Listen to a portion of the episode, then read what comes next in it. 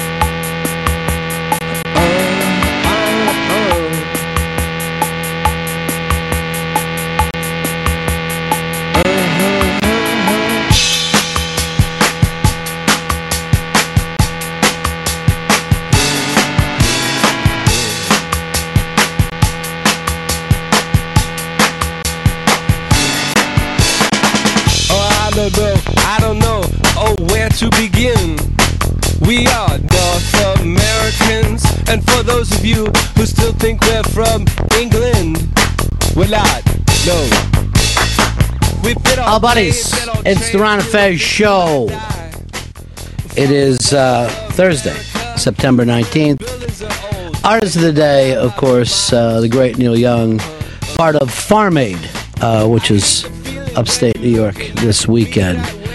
Uh, 866 Ron Zero Fez. 866 Ron Zero Fez. Here is uh, Roy in Baltimore. Hey, Roy. Hey, Ron, how you doing? I want to talk about this DC shooter guy. I don't, I don't want to rehash or anything. I know it's on the desk, but I think that he was on bath salts. I don't know if I've never heard it brought up by anybody. No, I- I've never heard that. Describing, yeah, the, the symptoms they're describing. I mean, I had I was I had an addiction for for like about a year, a couple years back on those, and I had the same symptoms: the the vibrations and the the hearing voices. I even had a list written out of people I was going to go see, and and uh, just drove myself totally crazy. So Right, I right. think that's what it is. Roy, you can help me out here. How does one get addicted to uh, a fucking hideous drug like bath salts? I don't know, man. I was I'm an addict. I was an addict, and uh, I was an alcoholic, and I was on pills really bad. But and I wh- spent but what was the high that you were enjoying on bath salts? Oh, I don't want to. It looks it like a fucking nightmare to me. That's my point. You know what I mean? No, it like I mean, looks it was- insane. I loved it at the time. I mean, it was like it, I quit everything else the day I started it because it's so addictive and, and it's so. But I don't want to cause anybody else to go do that shit. So I doubt very um, many people are going to. Not too many people have done it. I don't think a lot of people would I'm think to themselves, bath salts is the next drug for me. It it just No, looks it is. I'm telling you, I'm telling you, dude. It's like, but uh, yeah, once you, uh, once I got hooked, I was hooked, and I just drove myself totally crazy.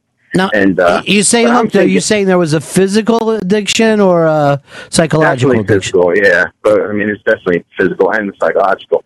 Uh, I mean, it got to the point I was doing a lot of it, and I was just twenty four seven. I was on it all the time. So I don't know. I don't want to go over all that. I'm just saying. Well, it's a tough been brought addiction because now every time you want to take a bath, it's right fucking next to you. You know, it's like if I had to take a coke shower, I don't know if I could fucking Dusty. not fucking lean my nostrils up. and, uh, I hear you, buddy. And you're I'm all clean now? now. Yeah, I'm clean. I'm sober. I'm good, man. All right, good man. All right, uh, all right. I'm gonna pass along the bath salts addiction to see if it's in there. All right, man. Peace. Give me a heads up. I, I, I think that the similarities between bath, being high on bath salts and being clinically insane are probably not that far apart. Bath salts are one of the weirdest fucking things because they're totally legal. Did you? Um, well, so is alcohol, and that's fucking you know addictive. But did you ever find yourself redoing drugs that you did not like? Um, I've drugs I've tried. I may do a couple times and decide, all right, I don't like this. But no, I don't. I've I never. I I've don't just. go back. I just went even when it was bad. Like PCP, I always thought, wow, this is fucking stupid, but kept going. And the same with uh, any kind of speed. It's so fucking annoying, and yet you're like, yeah, okay, let's not do some sleep. speed. Let's uh, yeah, let's not sleep and chew the inside of our mouth. Okay, that's fucking great. kids nowadays, huh? With their fucking Atari games and these Walkmans, you know? Yeah. I mean, I'm telling you, there's something else. I mean, you send a kid to his room, it's like send him on vacation. I mean, it's something else. And I don't know, break dancing? You're going to break your goddamn hip dancing. That's what I'm saying. You know, you know what I mean? With these kids. Yeah, they're up in their room smoking Yeah. their bath salts. Yeah. playing their pong. Um, Listening to their forty fives. You know, when I was a kid, I wanted to smoke bath salts, but I had to go work in the mills. Okay, I'm sorry, I wanted to get high, but I had to drive fucking Hitler out of Poland. That's what my generation did. We won the fucking war, the greatest generation of all. WW2. I was going to say Nam. We stopped those fucking. NAM. we. I consider that a tie, really. I, Vietnam, it's not so much a win or a loss, as it's getting dark. My mom's calling, and I, I got to head home. But I will say this to the country of Vietnam: We're not done, motherfuckers. I was round one. All right, we're going to Candid Camera your ass when you least expect it. Boom, we're in. And you know, fucking people in Vietnam are just like this. Did you hear something? It sounded like fucking. It would have to be a lot easier this time. I mean, there's no VC left. Yeah, they're all VC. Wait, what? Yeah, they're all the Viet Cong. What did you think? What, what, did, what did you think? I figured, you know, they, you know, war's over, VC done. They're they're out, they're done. No, they never stopped being VC. Oh my god. In the meantime, they've still never heard of a fucking iPad over there. So, I, who's now? Who's the winners? The fucking- Us or you? The Nam's really never ended then. The fucking VC are still over there. That's like saying if uh, you know the fucking Germans are still left in Germany. I don't understand what you think the VC are. Some outside thing? I thought it was like a split group in the country. Oh. They won the fucking war. Oh, yesterday when I was walking home, there was some kind of crazy Syria uh, thing going on where the people were fucking. I couldn't tell if they were for Assad Yeah. or against Assad. So they're just yelling out shit and they're yelling at the cars and the cops are around them to kind of chill them out. And then in this fucking, and I'm not making this up, they went into a hey, hey, ho, ho, some crazy Syrian name has got to go. Hey, hey, ho, ho. And I was like, I'm fucking baffled. I mean, they're obviously Syrians, but at the same time, it seems like they're Yankees fans. I guess you can be such a thing. You Yeah. know, you live here long enough. You're like, um, after a while, you're like, uh, I can't believe the fucking Yanks made that trade. It just seems like the stupidest idea ever. Unbelievable. It happens. also, um, they I ran into one of those. They're just blaming the Jews. Are they blaming the Jews and the, the one you ran into? Well, I mean, obviously, yeah. Okay, all right. You know, I mean, both sides can agree to that fact. At least we're not the hand fucking Jews. All right, good. It's you know? consistency. We're, uh, you know, we hate each other, but we really hate the Jews. The uh, the Jews have probably like looking out, going like this. You know, we've been here a long time. We still haven't made any friends. Just wars, just one after another. Well, I don't know. They just have the Palestine thing. I mean, since '67, have they really been in a war? And that one was fucking quick. Like three days or whatever. They tore shit up. Right. So the war thing is off. Well, no, the- the people are still constantly throwing bombs at them. well, that's the Palestinians. That's more or less for them. They consider that more of a terrorism problem, correct? Yeah, I guess that would technically be terrorism. The war on terrorism. You're just in a you're in a fucking place today, huh? and I know it's Watley's not even. He's just gripped in. He's fucking lit in. I'm sure. I'm gonna guess either two things are happening. Number one, uh, someone said something to him before the show. Or two, there's a topic that he's hoping to leap at. Did you take care of the business you were supposed to before the show today? Yeah, I got that done right before the show. So we're all done. It's all fixed. Just about, yes. Just about is not the word I like. Um, I don't know what. All, all I'll say is this: uh, Fez's mustache now looks like Jim Sh- Jim uh, socks that there was something red in the laundry, and there's just a. I guess you tried to wash out all the colors. Well, it was washing out by itself, and last night on my way home, a transvestite on Christopher Street stopped to look at it, stopped me, and said, Could she look at it? And then grabbed it and about yanked it out of my face. That's assault. You know, if any of us said that there was something wrong with transvestites, we would be accused I know. of homophobia. I, I'm, I'm the yeah. I'm the I'm homophobic guy number one around here. I guess. Uh, remember earlier, and if I was you guys, I would have pulled these clips. In the year, Fez was saying that Big Brother would never allow a gay to win Big Brother, and I told him I thought there was a guy this year that could probably win it. He did, the gay guy. Fez's histrionics were just that. So, what did you do? Start and beat up this transvestite? no, I said, Ow, let go of me, and then took off as fast as I could. That's a defense in its own way. Just flight. I did Beg- my version of running. do you feel like you wish you had a gun on you? No, no, I wish I hadn't walked down Christopher Street. Do you feel unsafe now? Yes, yes. Now, from now on, to get home, I will walk down 10th Street because that's where the police station is. Why don't you uh, call the cops, let them know when it's your time, and get somebody to walk you to your house? You I wanted, wouldn't mind if that was available. you wanted to move into the gay neighborhood. Yes. You have, and you find it terrifying. Yeah. Because this is like I I have had transvestites scream at me or and now yank my mustache out of my face. Uh, this has happened like four times now, four or five times. Yes, none of us are surprised. we tried to tell you that. Do not fight back against a transvestite. They're used to putting their dukes up. They're really unpredictable. Well, she was I don't in a know group. if you see it. Is uh, did any of the other transvestites say stop pulling that old lady's mustache? Well, they they were telling her it's real. and I think she was trying to wait for it to come off, like to just peel off my face. Uh, Johnny, you're on the Ron and Fez show. Good morning, fellas. Um, I think I remember a time when Opie had a brown bag lunch and then Fez had a brown bag lunch. Yes. And there was a time when uh, Jimmy had his glasses stolen off his face by a transvestite. Now Fez has an issue with one. Yeah, it's uh, what he's saying is I was listening to O and A. That's basically what he was saying. My eye was mustache attacked last night. Well, uh, next week he's going to tell us that he went out shooting guns with uh, James Bond. Come on, Fez. You can't bring that shit in.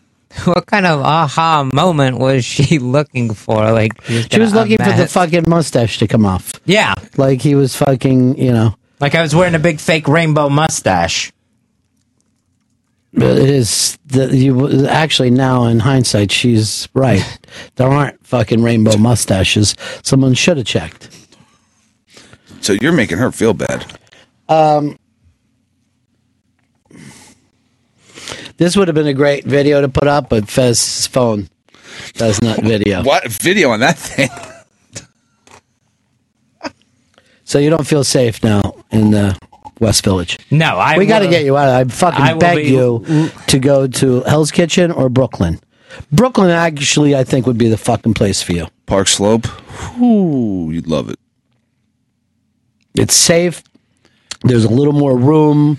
It's extremely gay friendly. Oh my Uh-huh. god. but not sexual. It's gays that just want to be friends with other gays and not have sex with them. Mm-hmm. The kind of gays you're looking for. Where's the gay part of Brooklyn? Is that Williamsburg? Yes, Williamsburg. Billyburg, they call the gays call it Billyburg. Yeah. But almost all Brooklyn is fucking gay. Okay. Red Hook would be perfect for you. Oh yeah, they'd love him there. Yeah. He'd be right next to the IKEA. IKEA is what the fucking transvestites scream when they're fucking shaking his head back and forth.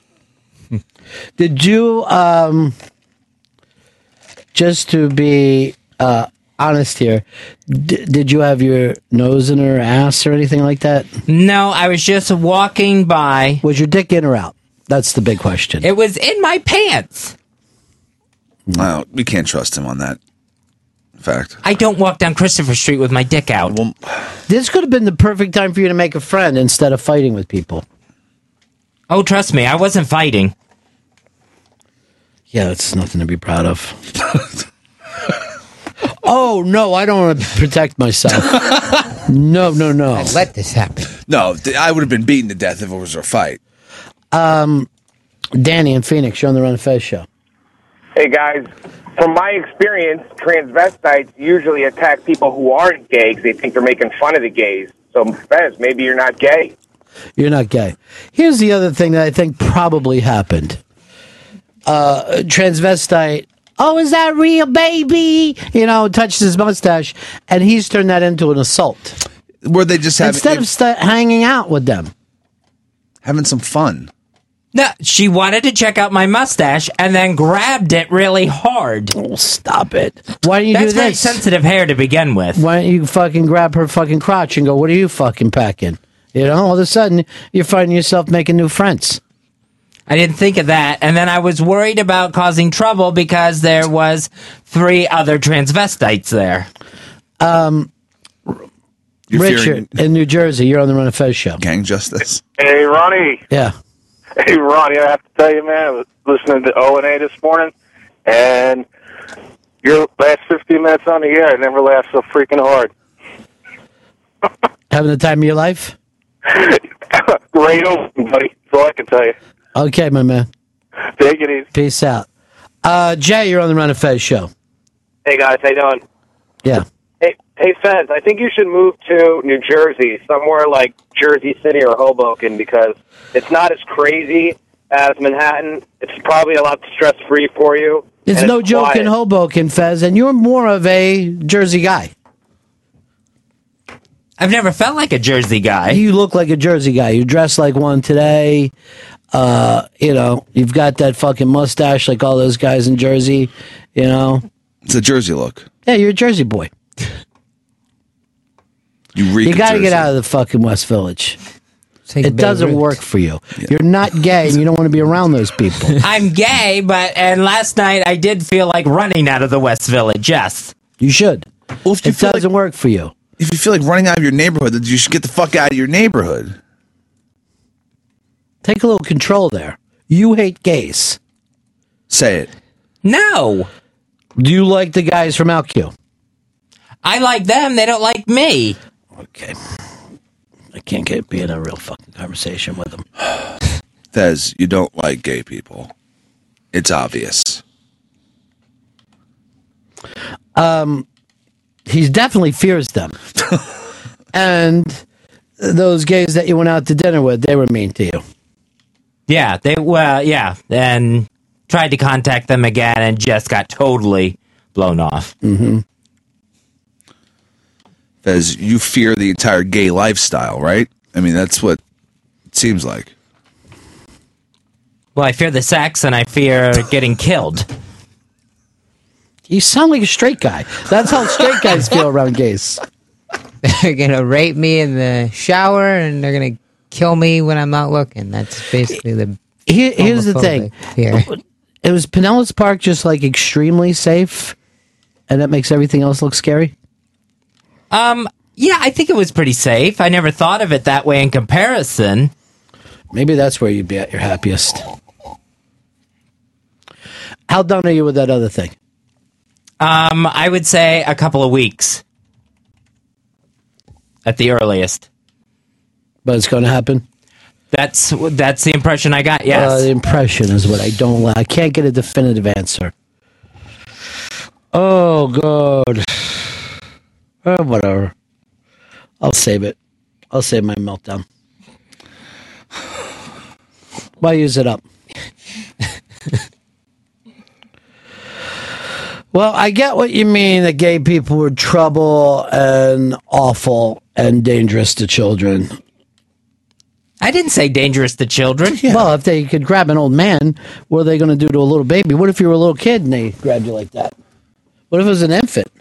This wasn't all gay people. This was one transvestite in particular. But still, you don't see any straight dudes going up grabbing their dudes' mustaches. And you said people are always screaming at you down there, and they're always gays, right? They're not even the anti-gays. Right? Yeah. The gays are. Just, do any black people ever yell at you mean things? Um, that's who the transvestites are. Okay, that's fucking racist. They're come up. I have a feeling that you're calling black women just transvestites. These are actual men. how in do you know? Did you see any cocks? No. So how do you know to make that statement? Because you can tell. Oh, oh what the- geez, come that's on, man. fucking racist. If I fucking And said that- homo- yeah. I would be over. It'd be like Chris is the biggest fucking homophobe on the You fucking are. planet. The bullshit am I not? I will say this: he's not as bad as you, Fez. Hell no. And I know for a fact those OutQ guys are all fucking good dudes. Yeah, I've never had a problem with them. Why are you saying it like that? Never had a problem. But what's the wh- wh- where are these fake? Ca- I don't know if you're doing characters, but you're not being yourself anymore. It's very strange. Um, well, Fez um, has found some drama in his life once again. You should look for that transvestite and try to just settle this thing, Fez. Don't fucking be afraid of an entire street because one dude tried to rip off your mustache. I say just the opposite. Get out. He's had. It's been a failure for him down there. You've been down there for how many years? Two. Fuck. Only two years. I think. s- Yeah. I'm trying to think of how many times I've signed the lease. Two.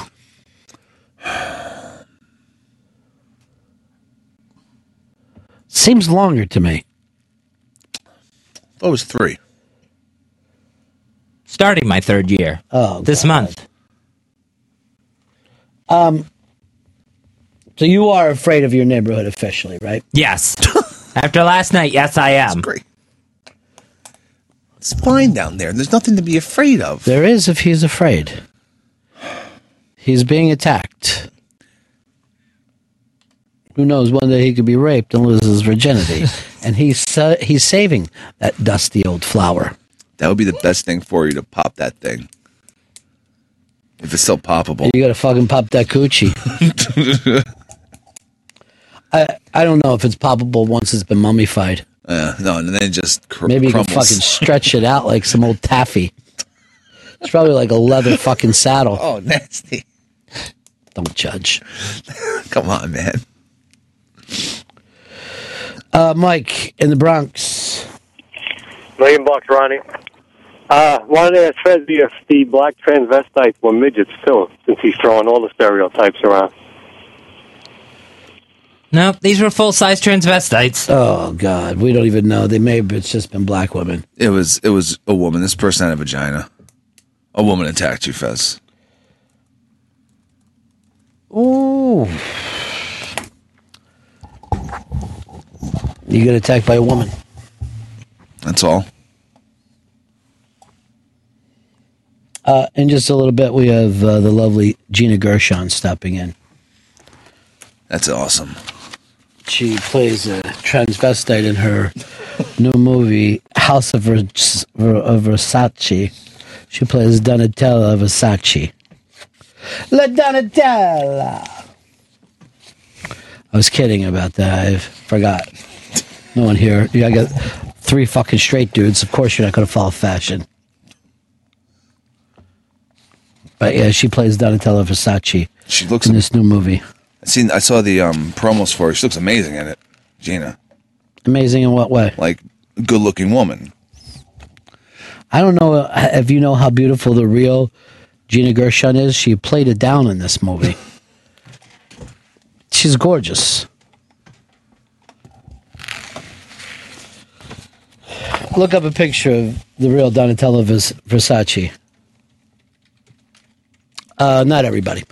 Uh, Tim, you're on the Ron and Fez show. That sounds like a typing class. Buy an AR-15 and get Oh, even. shut up. Matt in Oklahoma, you're on the Ron and Fez show. The story reminds me about the old cane pole gang in Florida when they took his bike and says he had to run off. Yeah, Fez is um, always had a very interesting defense of not fighting back. It's worked for him up to this point.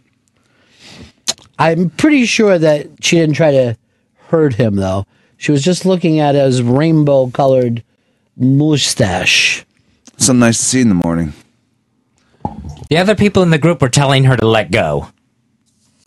Where was this group? They were just group of transvestites just hanging out. on Just on the Christmas sidewalk by that theater there on Christopher Street. Yeah, like we all know it.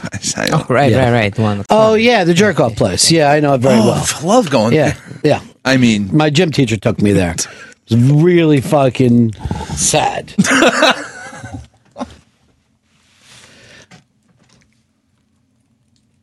Fez, maybe it'll all work out for you in Hoboken.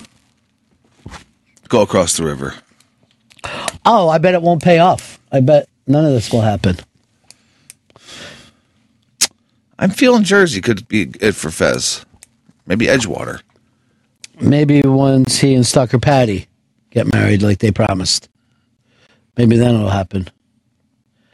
Uh, here's Aaron in Indiana. You're on Ron Fez show. Hey, Ron. Uh, I'd like to request a song. I'd like to hear the old uh, Fatty Pneumonia song. No, we haven't played that in a long time. That was uh, the kids used to tease Fez because he had pneumonia, uh, and they came up with a really witty nickname, Fatty Pneumonia, for him. And then uh, uh, a friend of ours put together this too. A friend of ours, Paranoid. We haven't played it in a long time. Let's just uh, give it a listen. Fatty pneumonia! Fatty pneumonia, fatty pneumonia, fatty pneumonia, Fatty pneumonia!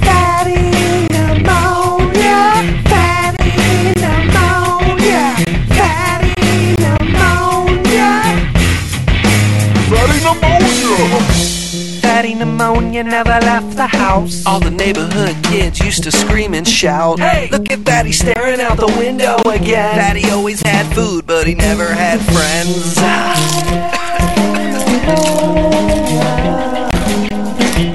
Never let him out. Mama never let him out. Mama never let him out. Mama never let him out. Mama never let him out. Mama never let him out. Mama never let him out. Mama never let him out. Mama never let him out. Mama never let him out. Mama never let him out. Mama never let him out. He was always too sick to go out and play. Fatty pneumonia. One day, Fatty made love to a cupcake. Fatty pneumonia. One day, Fatty made love to a cupcake. Fatty pneumonia. Fatty made love to a cupcake. Fatty pneumonia. Fatty made love to a cupcake. Fatty made love to a cupcake. Pneumonia. Was that you singing back up on that fuzz? No, it wasn't. I never made love to a cupcake. That part of the song is false. And the rest of it's 100% true? Well, it was tough being a sickly kid with a weight problem. Was the rest of it true? Did the kids call you fatty pneumonia? Yeah, yes. Hmm. I'm wondering now how true that is. Dustin, you're on the Ron and Fez show. Hey, what's going on, Ron? I Good. find this uh, hysterical that this tranny was probably just joking around with him and has already forgotten about this. And Fez is considering moving and rearranging his whole fucking life over. Obviously. Are you saying that uh, Fez would uh, blow something completely out of proportion?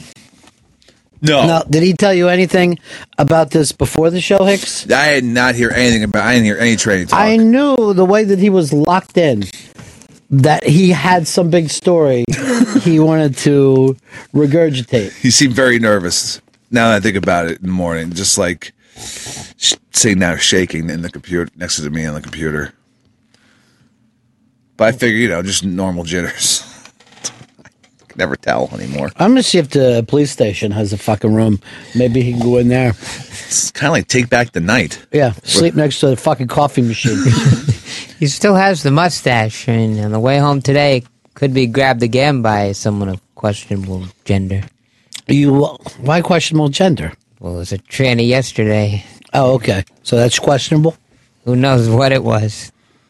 Man, woman. See what you've done, Fez? Yeah. You've spread uh, intolerance. That's his own prejudice. You've spread the intolerance. You never tell a positive transvestite story ever. They're only negative.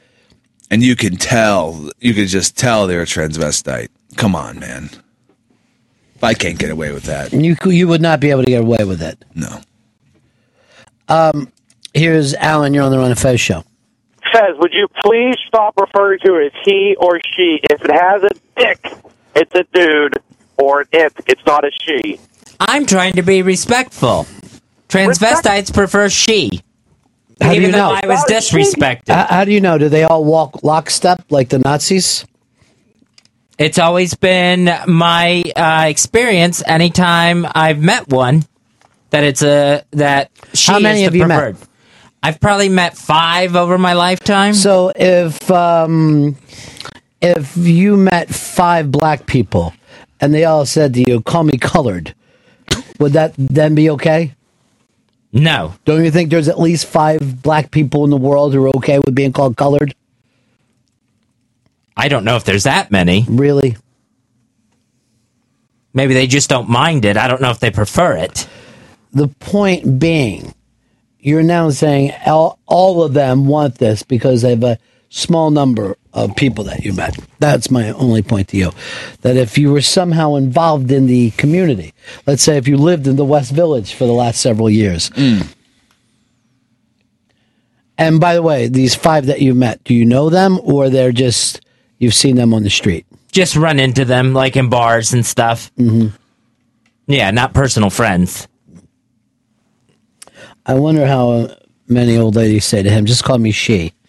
And he's like, yes, I understand. That Adam's apple. It's tough to believe any, and I'm not saying this against him, but he's such a fucking liar. Yeah. It's tough to ever know what he's saying is true. and um, also a misperception of reality. Also, that's that's the that's the probably the worst part Yeah. of like not realizing what just happened. Right. and having like his own like idea of like this is how this should go and that's how it went, but that's maybe in reality not how it actually happened. Literally after the Skippy situation, I don't believe anything that he says. That was weird. Thank God for Paul O.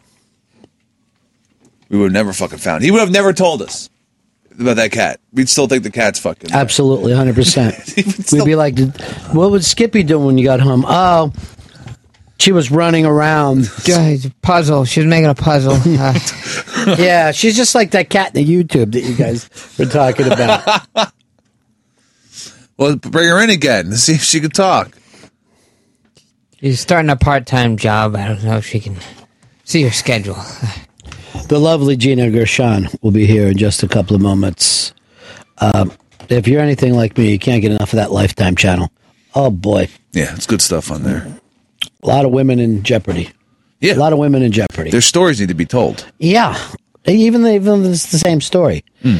And this one, well, uh, are you familiar with Gianni Versace?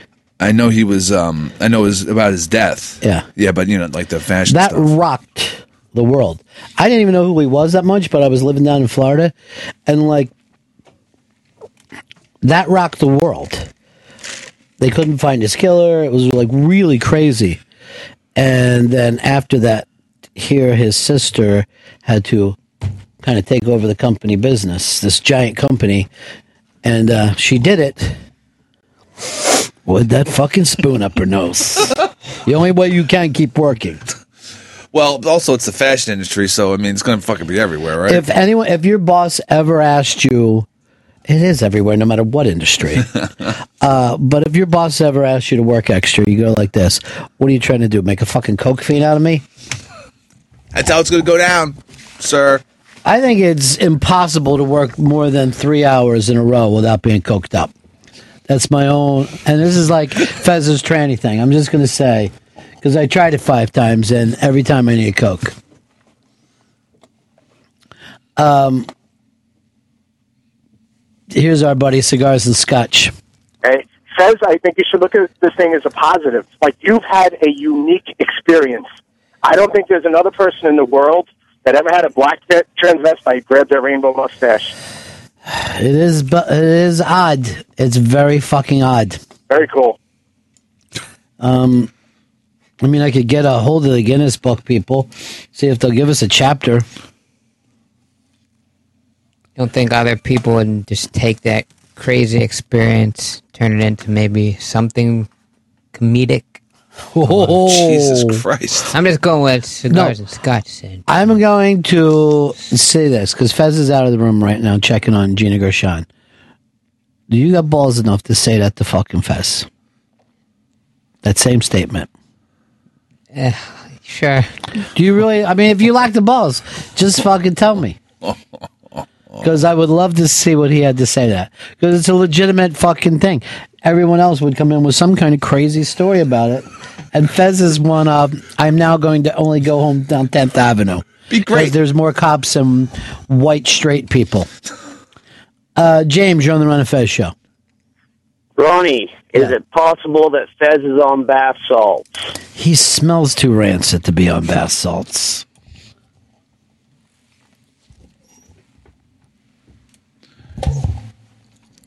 This changes everything. Oh, We're shit. going to be back in business. Nice. Now I got doubles. So if anyone starts any shit, I'll really fucking throw down. If a transvestite comes over and tries anything.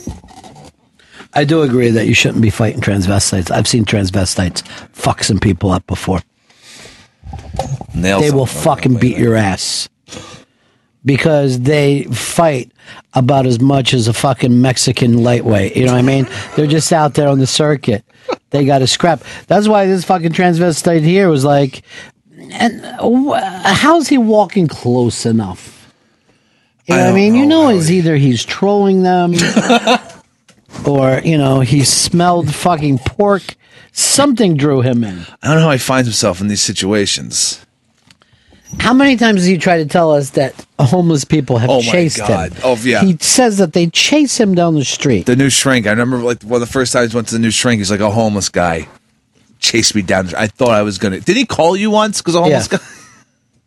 Well, one time he called me because there was a fight in the street, and he says, "I don't know what to do," and I go, "Well, walk around it."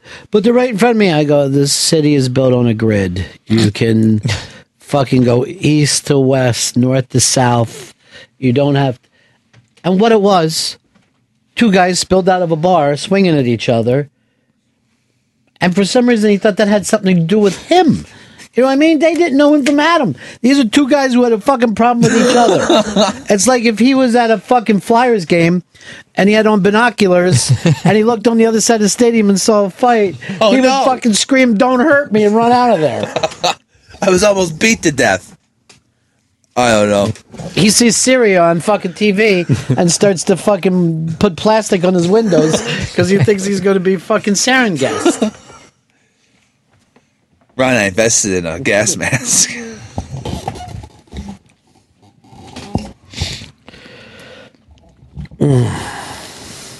you just got to go with the flow. I doubt that he ever will be able to. Hmm, what are you going to do?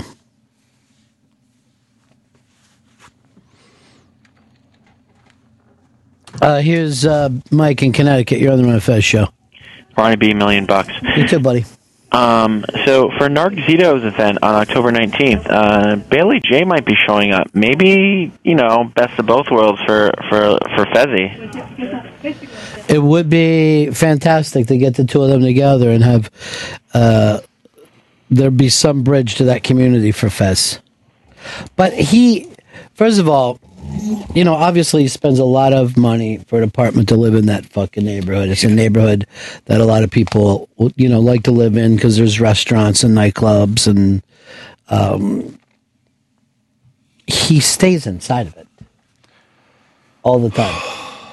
He's in that apartment all the time. That, that That's not fucking healthy. and there's so much stuff to do in New York. There was a thing last night my buddy Mitch was at. 4,000 people show up in Bryant Park with only 30 minutes notice. All dressed in white. Oh, shit. To have this fucking gigantic dinner. That's fucking sick. That's the kind of shit that you got to look for. That's really cool. But he doesn't sign up for anything. He doesn't check out anything. He went out, you know, Michael took him out to one dinner. The other guys around there never, you know, said, guess what? I want to be your best friend for life. Yeah. And then here's the thing. Why would he thinks that he meets someone? Does he think that has to be suddenly this close friendship? I had to do Unmasked or the interview shows, but I don't fucking toss and turn and be like, uh, why hasn't Michael Ian Black invited me to his house? You know what I mean? I don't, you know. he would find a way of being depressed about whatever because it doesn't go on every minute of the day. He has some weird attachment problems. Why didn't Bob Newhart fucking call me up and invite me on vacation with him? I don't know what he wants out of things, really. Maybe if I don't think he likes going out and actually making friends, like or making like. but that's great. That's why you use the city to have little, short, friendly excursions, and then you move on. You know what I mean? Like you meet people, you talk to them, and then that's it. You don't have to treat it like they're a member of your family and there's obligations, and you should spill your guts to them. Maybe Fez sees it as black and white. Either you're a fucking friend for That's life. racist. Yeah, yeah. Well, he's Well- also homophobic. Well, yeah, but uh, you're a black and white thing. Either you're a friend from life or whatever. Then he ma- manages to turn the world into a black, dark fucking place. You know what I mean? Mhm. Of people who didn't do this or that. People fucked him off. People over. who let him down and destroyed him.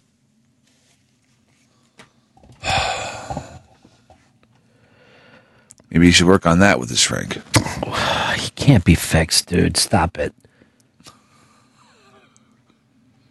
And when you said the thing of the tranny forgot about it seconds later, you know it's true. You know he wasn't assaulted. Somebody just wanted to see his mustache. Which the whole reason that you would have a a rainbow colored mustache would be to draw attention to yourself, or else you would try to downplay everything. Why do people keep talking about this mustache of mine?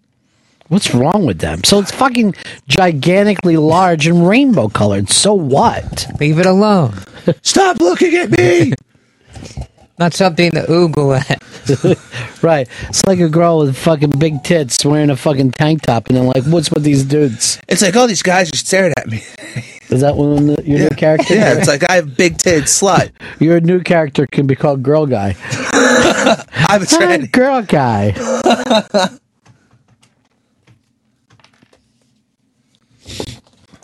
Gina Gershon um, has written a book too called "How I Found My Pussy and Lost My Mind."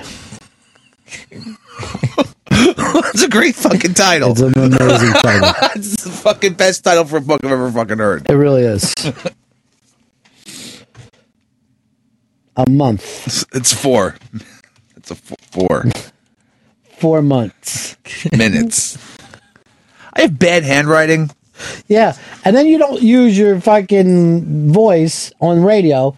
You try to scribble things Yeah, to me. That's it. Fuck. Fuck notes. Fuck them. Okay. Four months. Four minutes.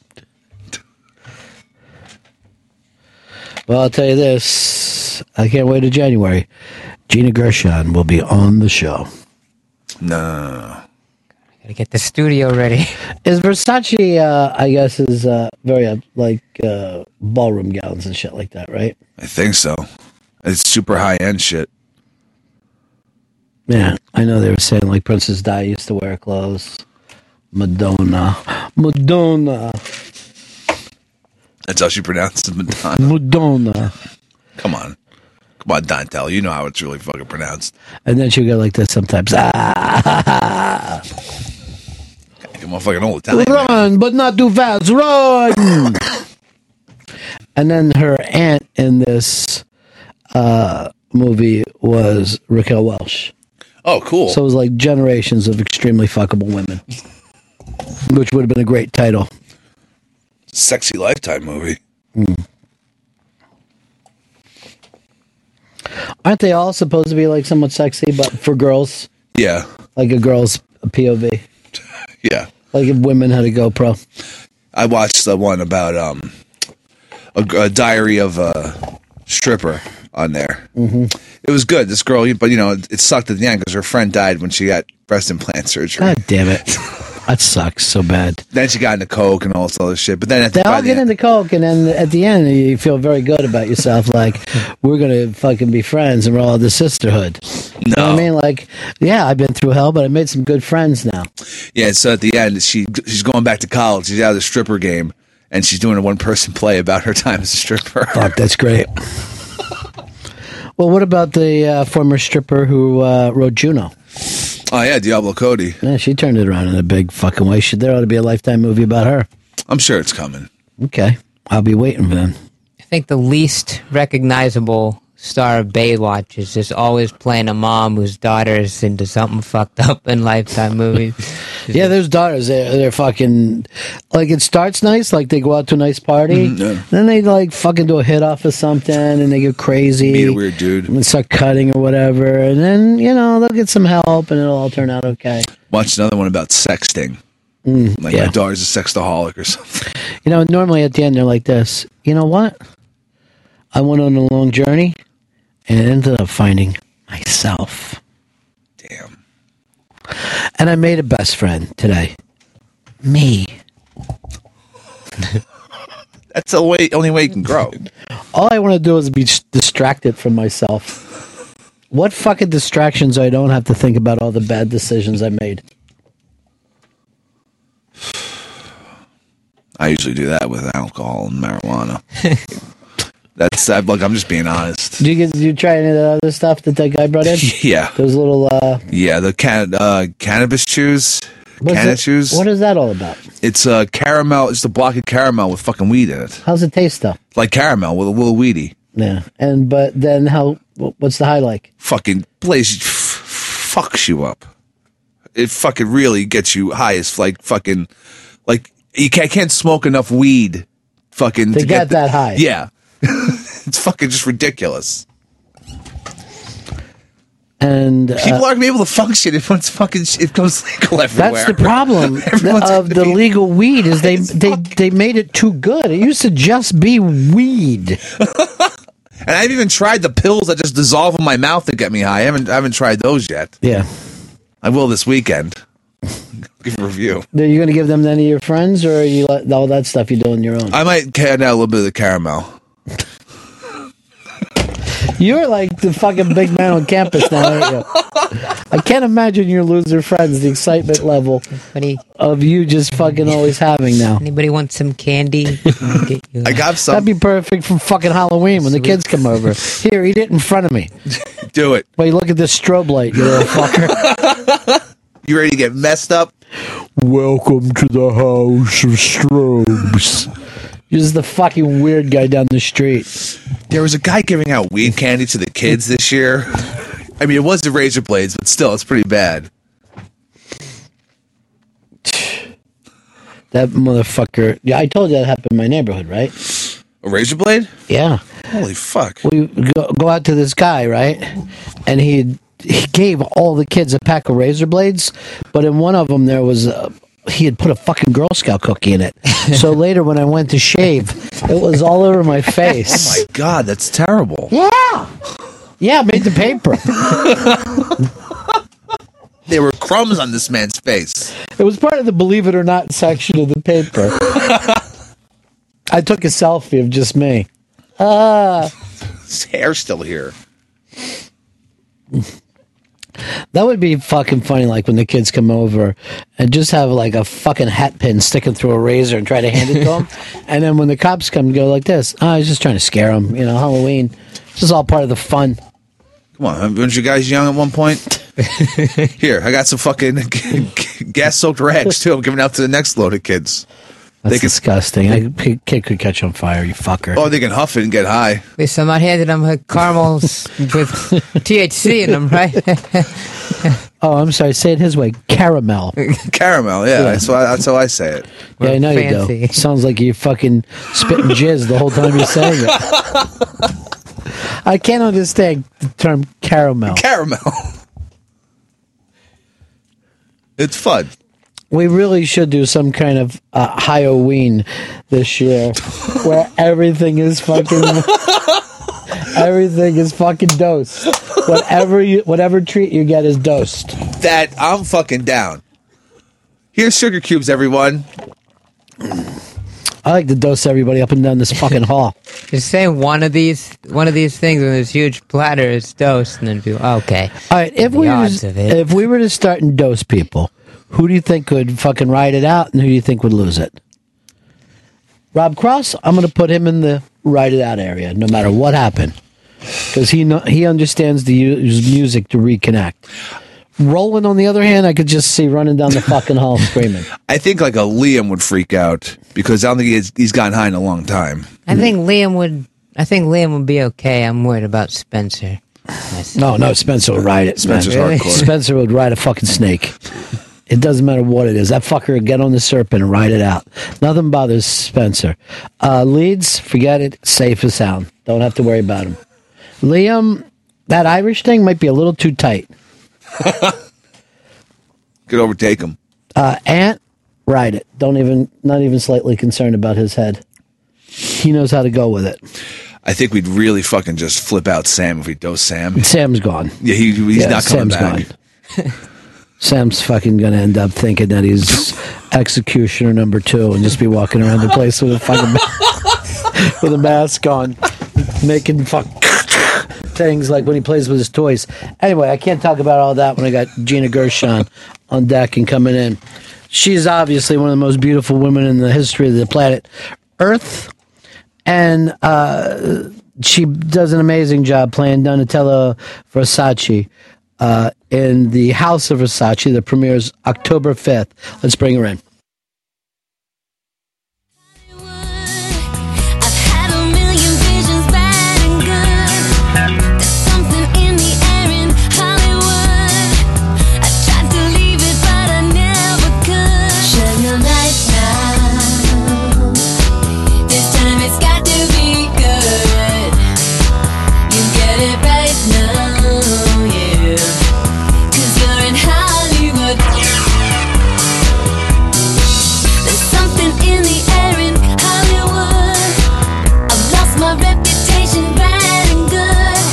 Gina Gershon in studio with us.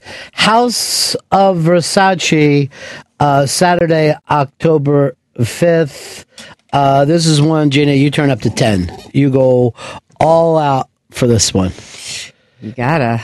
well, you're in every scene in this movie. Yeah. And it's a really, it's got to be the kind of characters that actors dream of because in real life, uh, she's Donatella Versace is bigger than life. Yeah. Except, I mean, that was the thing that kind of made me nervous about playing her because we all have such an image of who she is and bigger than life and this fabulous, extravagant, which she is all of that. Right. But, you know, when you're doing a movie, especially this movie, which is really kind of a family drama and her Mhm. redemption story, you know, of her finding her own voice. She goes through so much stuff that you have to find the real person in there and play it. You can't go for the funny caricature Well, stuff. you know what? I I mean? never really gave that much thought at the time, but it's an extremely strange thing to happen to a family business when you lose the creative person suddenly. There was nothing set up to do this. And then what happens to that life? What happens to that family? Well, yeah, and then when everyone all of a sudden turns to, you know, Donatella Mm-hmm. saying, "Y- "What are you going to do? You got to take care of this. You got to take because if they gave it to someone else, it would become someone else's, you know, company." And they're so family oriented, and you know, you have Santo who was taking care of. You know, it's really the three of them who put this Mm-hmm. this business and and made it thrive. And so, of course, Donatella took it on because what is she going to do? But she wasn't really completely equipped to do that. No, not for this would be like saying uh, Paul McCartney's brother can now start writing and recording songs because he's been there the whole time. Right. You know, you're asking her to design on a level of one of the greatest designers in the in the fashion Right. business. And listen, she had certainly her own style, and she definitely looked to, to her, you know, for Mhm. inspiration. And she would, you know, do her own bits here and there. She was doing accessories and she was styling, and she had her own thing, but it wasn't exactly his thing. Like no one knows how to cut like he does. And then all of a sudden, she's expected to fill those shoes, you know, and And kind of a cruel business too. In a business Oh, yeah, where and the worst. they just love to take each other down and this year you're in and the next year you're out or whatever. Right. It's just, it's a tricky thing. It's almost, but then the, the cool thing about it is that uh, eventually she found her own voice. And then Mhm. she said, you know what? This is what I'm going to do. And she got herself together. She found her own voice. And now the company's doing great. Isn't that amazing though? Yeah. And I have huge respect for her. Like, really, she's kind of amazing. You know, I was living down in Florida when Gianni Versace was killed. Really? And yeah, it was so explosive. I mean, it stopped that entire state because that guy was hiding and, you know, it was no one knew what was be- behind it. And then uh, I did remember, like, like it was be like Elton and Donatello and uh, Princess Di were at that funeral, and then Princess Di died right Yeah, after that, yeah, yeah. and it seemed like that whole lifestyle was all coming down at the same time. Yeah. you know? It was a different, I mean, it's just so tragic. And I think the thing that was so scary about Gianni's death is just, it, it's so random. Right. You know, out of the blue, random, makes it so much scarier and horrible in a Yeah. way. It was very much like a John Lennon death, where Mm-hmm. when you go back and try to put it together, what you couldn't have done anything. No one can stop that kind of insanity or figure out why it even would happen. You know. Yeah. And these people, I mean, at least John Lennon, like, that was so thought out, and the guy's obviously nuts. Mm-hmm. And, you know, it's, to me, it's like when it's super random, like someone goes into the building and just starts shooting people. Right. You know, it, that's, it's just so scary. And, and That's scary, but it's also scary to know that someone could see something in the paper and get fixated on it. You Mm-hmm. Know. Yeah. And that there's no way to to really know who's out there thinking weird thoughts at any time. yeah. And then those people can just go and buy guns at the Kmart. Mm-hmm. Good. That's exciting news. That's America. yeah, That is America. It's scary. America's scary. yeah, it is. It's uh, it is the deep end of the pool.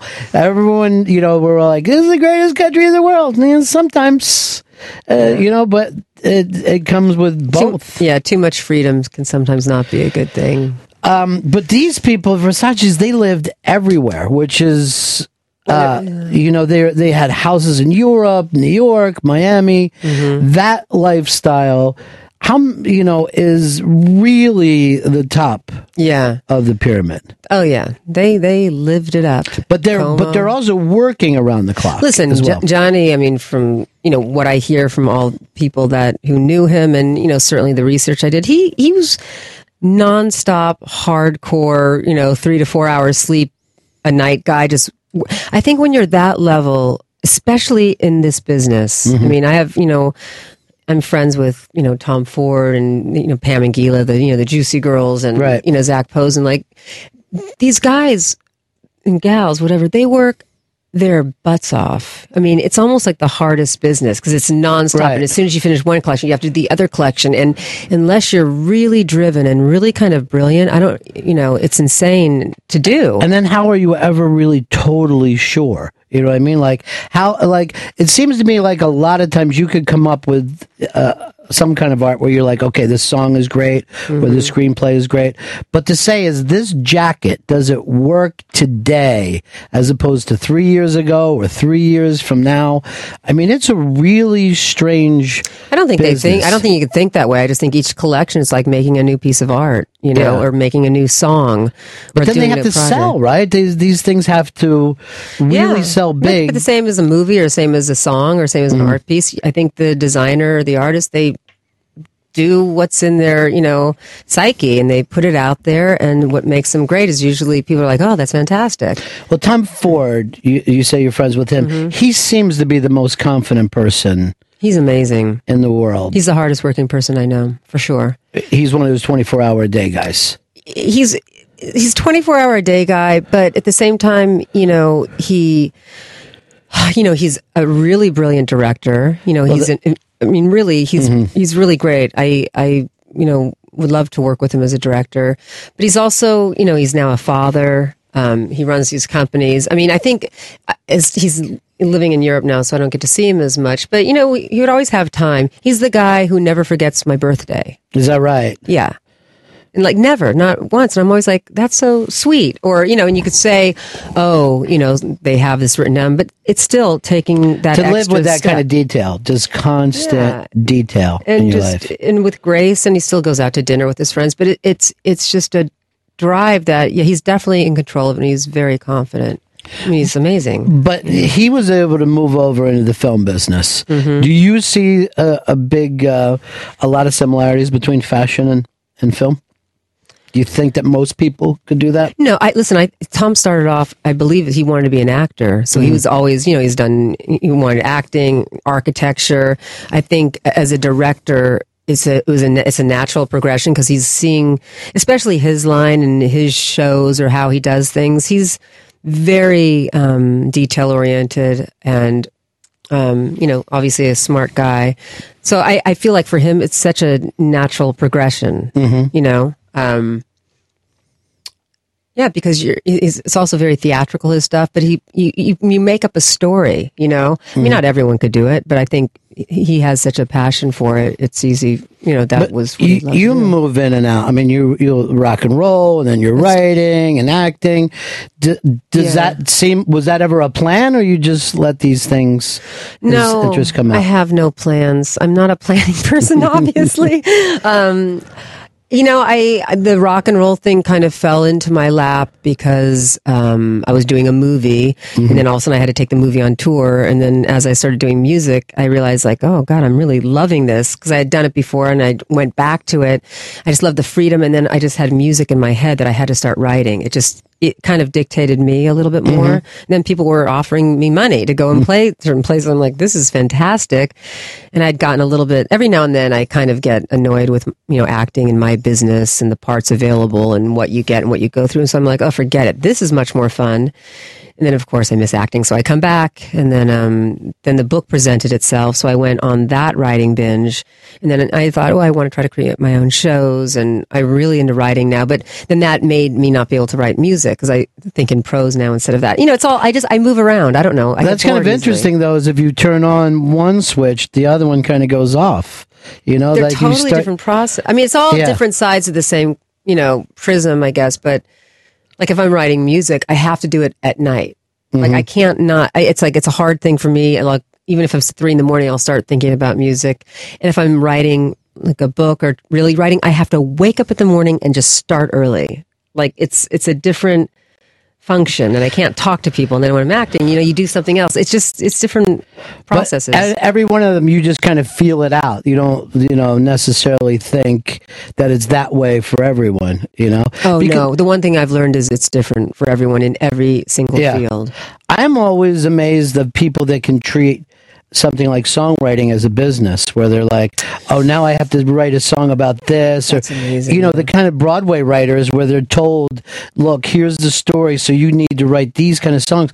And then there's even like Elvis Costello had, had like an office for a while where he just would go in and write like it was a, a job. Yeah, but yeah, no, Elvis Costello is a different. I mean, I think those Broadway writers, or you know, when you're like, here, write a, a song about this. I mean, that's such a specific craft, right? Um, and they're actually usually writing for someone else. I mean, Elvis Costello is so prolific. I mean, he just, it just, he's like, you know, the Stephen King of music. He just writes and writes and writes, and he's so great. I mean, he's always been one of my favorites. Uh, me too. But uh, the other stunning thing is that he changes styles yeah, he's so many times. He's one of those guys. A lot of times, I'm two or three albums behind. Yeah. I'm like, oh, I don't know this. I like is his old stuff. one. Why are you doing this? I like the old stuff. And then a couple years it goes by, and I go, you know what? I really did like that thing from two years ago. Yeah. I hope you write more. Boom. He's at another. You know, he's off of the roots. He's now. incredible. And I mean, he's, you know, I remember when I was writing songs and writing music,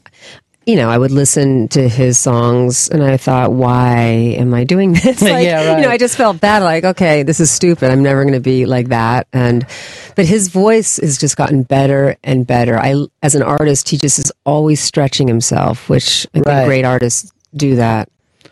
And yeah, and, and another guy who, like I say, doesn't write for his audience or any audience. You know what I mean? He seems to write stuff, Mm-hmm. present it, and put it out and move on. I think a lot of people get caught up when they try to guess the business. I think that's the that dangerous thing. thing. to Yeah. do. I mean, I don't know. I, I've never been successful at that, and I haven't really attempted it. Um, people say, "Oh, you should do a commercial film." Like, "Oh, you should plot this out." It, I don't know how to operate that way. And you know, God bless people who can say, "You know what? I'm going to do this because this is, this is going to get me that, and this will take me to this level." It's just a different mindset, and it, it's a great mindset. I, Mm-hmm. I wish I had a little bit more of that. But I think what always works, well, like this, where I thought I knew one thing about Donatella Versace, but after watching that film, I was able to go, oh, yeah, I have kept that as a two dimensional thing Right. that exists when really it's a human story. Yeah. It's really, uh, so many times I think we screw up and we forget. We're really just trying, no matter what the art form is, to get back to humanity all the time. Yeah. You know? Yeah. Hollywood certainly is forgetting that. well, yeah. I mean, it's listen. It's it's good if you watch the movie and you felt that. Then I feel like I did a good job, you know, in that way Mhm. because. You know, listen. People aren't the way they are just because they're the way they are. They, there's there's steps that Mhm. got them there. You know? Yeah, that is true.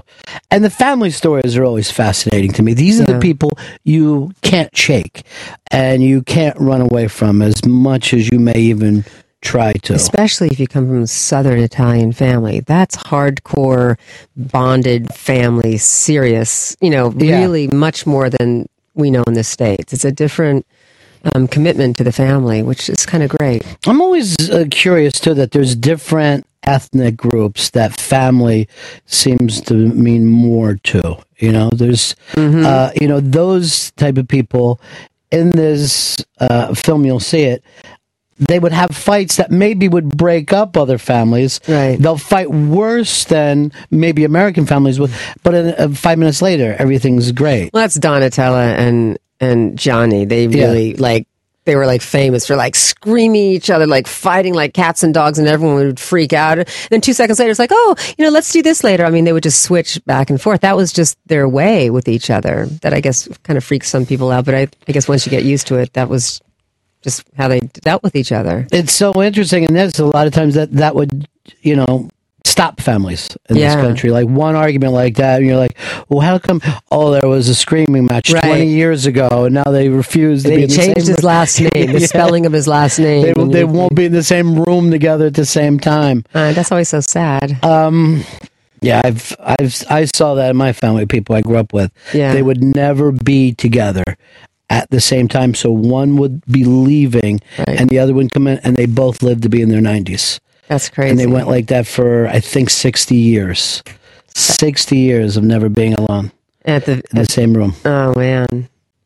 Isn't that crazy? That's crazy. I know, but we that- have that in my family too, like weird stuff like that. That all of a sudden, five brothers, there was a fight, and literally they all went separate ways and changed the way they spelled their names, and so that's why it gets really confusing with family history and stuff. But particularly when you grow up as a kid and you're like, well, is this normal? You know, do other Yeah. people act this way? And no one will really explain to you No. what it is. They're like, oh, you, it's like, wait, what do you, don't mean know. family in Cheyenne? Who's my family in Cheyenne? Yeah. Why don't we call them? Oh, no. No, no, no, no. That'll never oh, happen. It's like, yeah, oh, but what happened? Oh, it's a long story. It's like, well, yeah, I want to hear. I want to know the story. Well, we were talking about Elvis going in one direction uh, and another, but you do the same exact thing, and it's really, really, uh, I think, cool to see. I hope you're enjoying this ride. Are you still having fun with it as as you always have? I'm having fun now. I think it's sometimes it's good when I go away from acting, then I come back. Although it's kind of stupid too, because you Mhm. realize it's not as easy to kind of get back.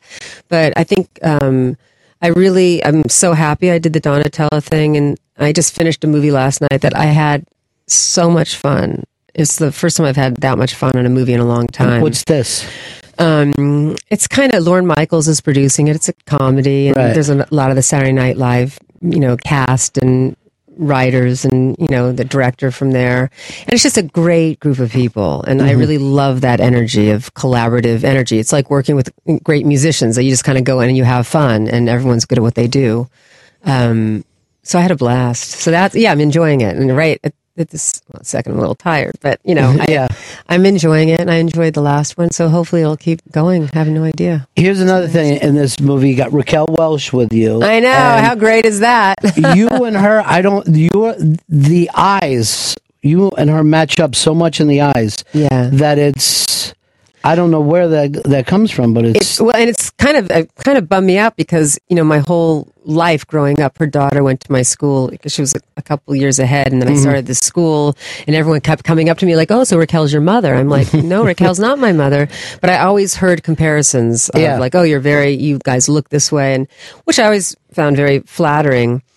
But then I thought, finally, when we get to be in a movie together, I'm totally changing my face, so I don't get to look the way you know, Yeah. Raquel like. She's so gorgeous. Yeah, and she's she's great, sweet. I had a great time with her. It was really fun to meet her. Um, I really dig her. Yeah, we talk about an icon. That's that's bigger than life, and for Mm. yeah, she's cool. Fifty years, you know that she's one of those people that walks in the room and everybody stops. Yeah. still, you know. And she's still she's stunning. Yeah. House of Versace premieres Saturday, October 5th, 8 o'clock, 7 o'clock Central on Lifetime, mylifetime.com.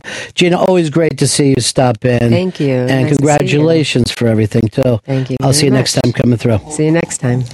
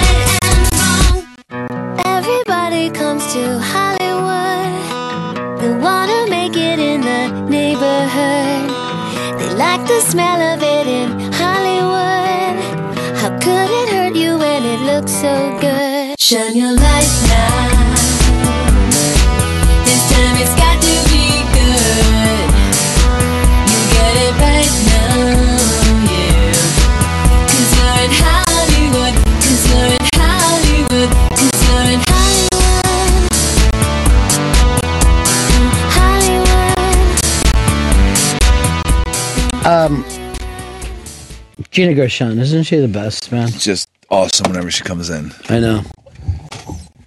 Fucking really cool. She's actually a heartbreaker. Like you could see that there's probably so many dudes, you know, like powerful fucking guys who are just like, you know, fucking saying, why doesn't she like me to their friend? You know, she seemed like she liked me, and then she just stopped liking me. What happened?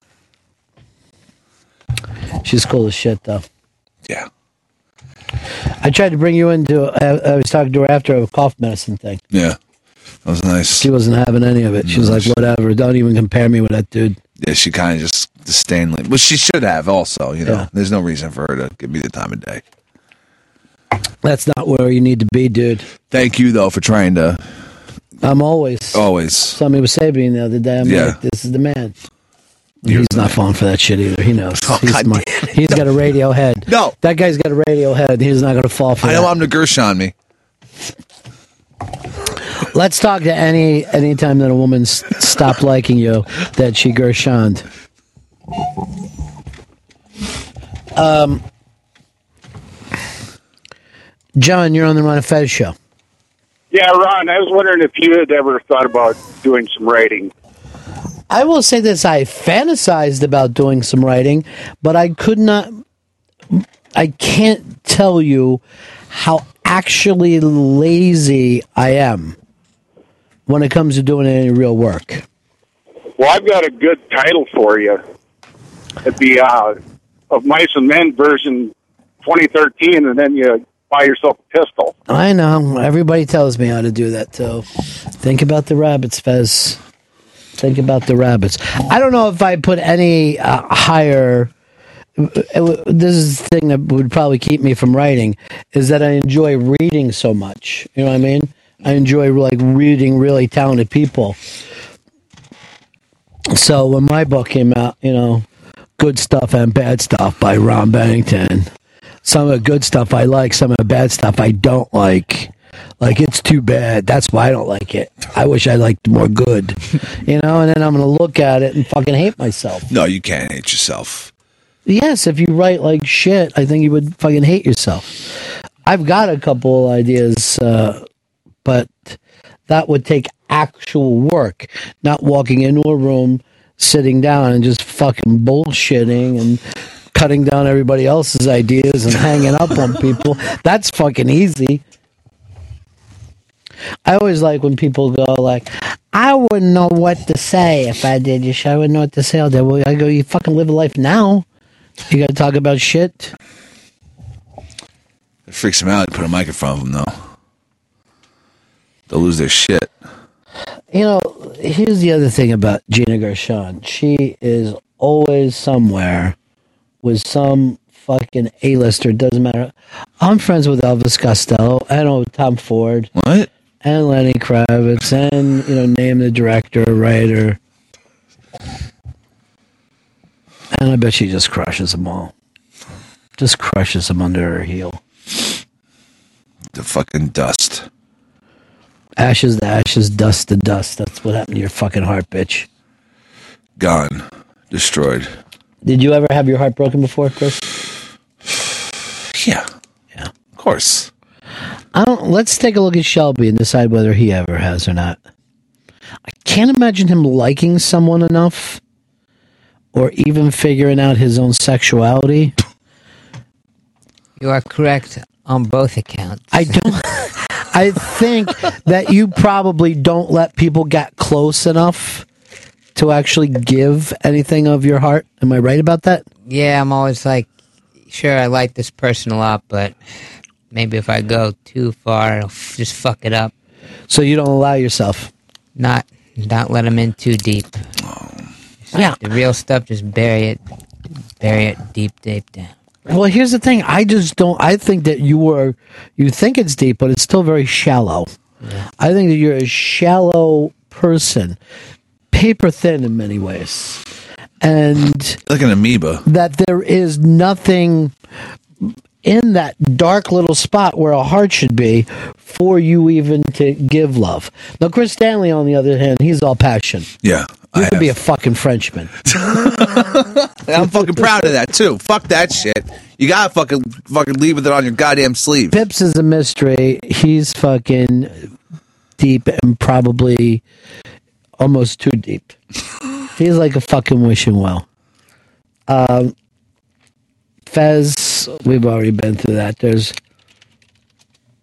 He's like a man in a fucking black cave just feeling around. Don't think he, that he's given of himself. I even traced down a story yesterday that Fez said that he stayed in touch with someone and turned out not to be true. Oh. A recipe was sent back and forth. Um, but I felt for it once again. I got skippied, if you will. I was, I would say, skip, skip, hooray every time. And I love the fact, you know what I mean? I love, you know, if I get caught being a rube, I don't, I want to know it. You know what I mean? If I'm flat footed, congratulations to you. I'm not one of these guys voted out on Big Brother who's going to hold a grudge. You got me. Beautiful. Um, let's see if you got the balls. He said something when you, when you were out of the room. This fucking kid says something, Shelby, and I said, "Do you have the balls to say that?" While Fez is sitting there. I just said if there was a an incident like a tranny grabbing your mustache, just try to turn it into something comedic. I think that the situation is comedic enough in the middle of the No. tragedy. No, you did not make it comedic enough. It could have been a. Uh, what his point was, this could be a nice, light, fun story of part of living in New York City and just how crazy and wonderful it is. Not dark and scary. And now I'm going to go 10th Street because that's where the fucking cops are. Like the Or fabulous dog biting story. I just wanted them off of me. All right, now you're doing an impression of his voice. You know he doesn't have it. You know that's something that bothers him. Come on, this, he's so thin-skinned. It's gonna really gonna hurt him. Get that, would you, Chris? Well, the, get, It's the bat phone. so, um, how much does your walk home now go out of your way? Since you're starting the 10th Avenue freeze out. Oh, um, I'm going. I'll be going a full. Uh, I'm going to make it really wide out. I'm going to go another like four or five blocks over. Are you telling the truth? Yeah. Get the fuck out of here. I'm just going to walk a different way home from the subway.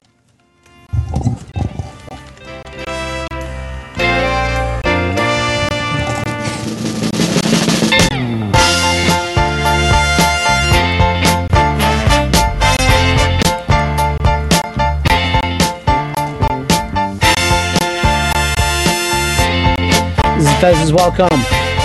every day now. What if there's a tranny on this?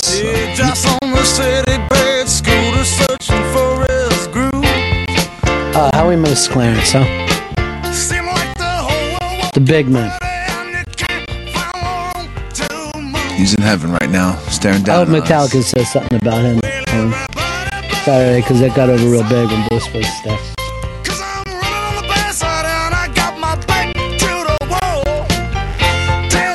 Maybe you should move to Harlem, Fez. You get along very well with black people.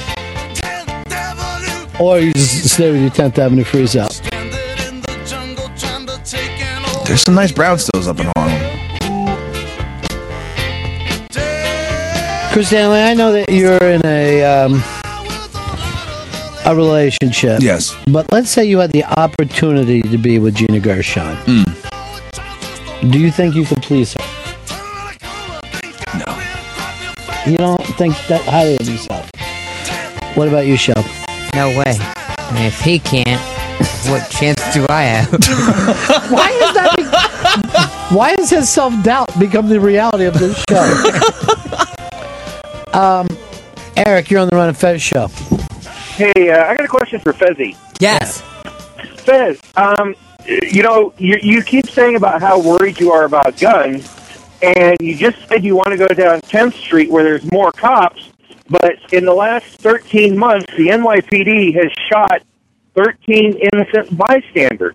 Why would you want to go where there's more cops who have a tendency to shoot more innocent people? I'm I, I also- better take my chance with trannies. I'm also going to call the cops and tell them that I've seen a guy with a rainbow mustache hanging around playgrounds and fondling himself in front of children. That's not true.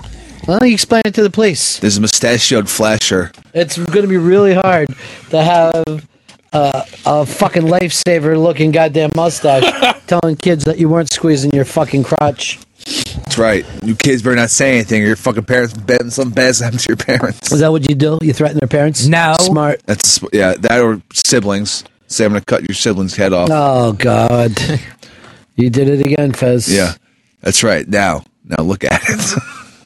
Or wear your dog's fur like a coat. Okay, come on. So you keep your You fucking know, mouth shut. I've told you before about the Owen Wilson mil- uh, movie. Those things really disturb me when I find out something happened to the dog. Well, you're something else, Whatley. Uh, Chris Stanley, yeah. Eliminator coming up. Do I stay Mr. Thursday night? you got. It's Kansas City versus the Eagles. Andy Reid, it's homecoming. My way of thinking, Andy Reid can't go three and zero, can he?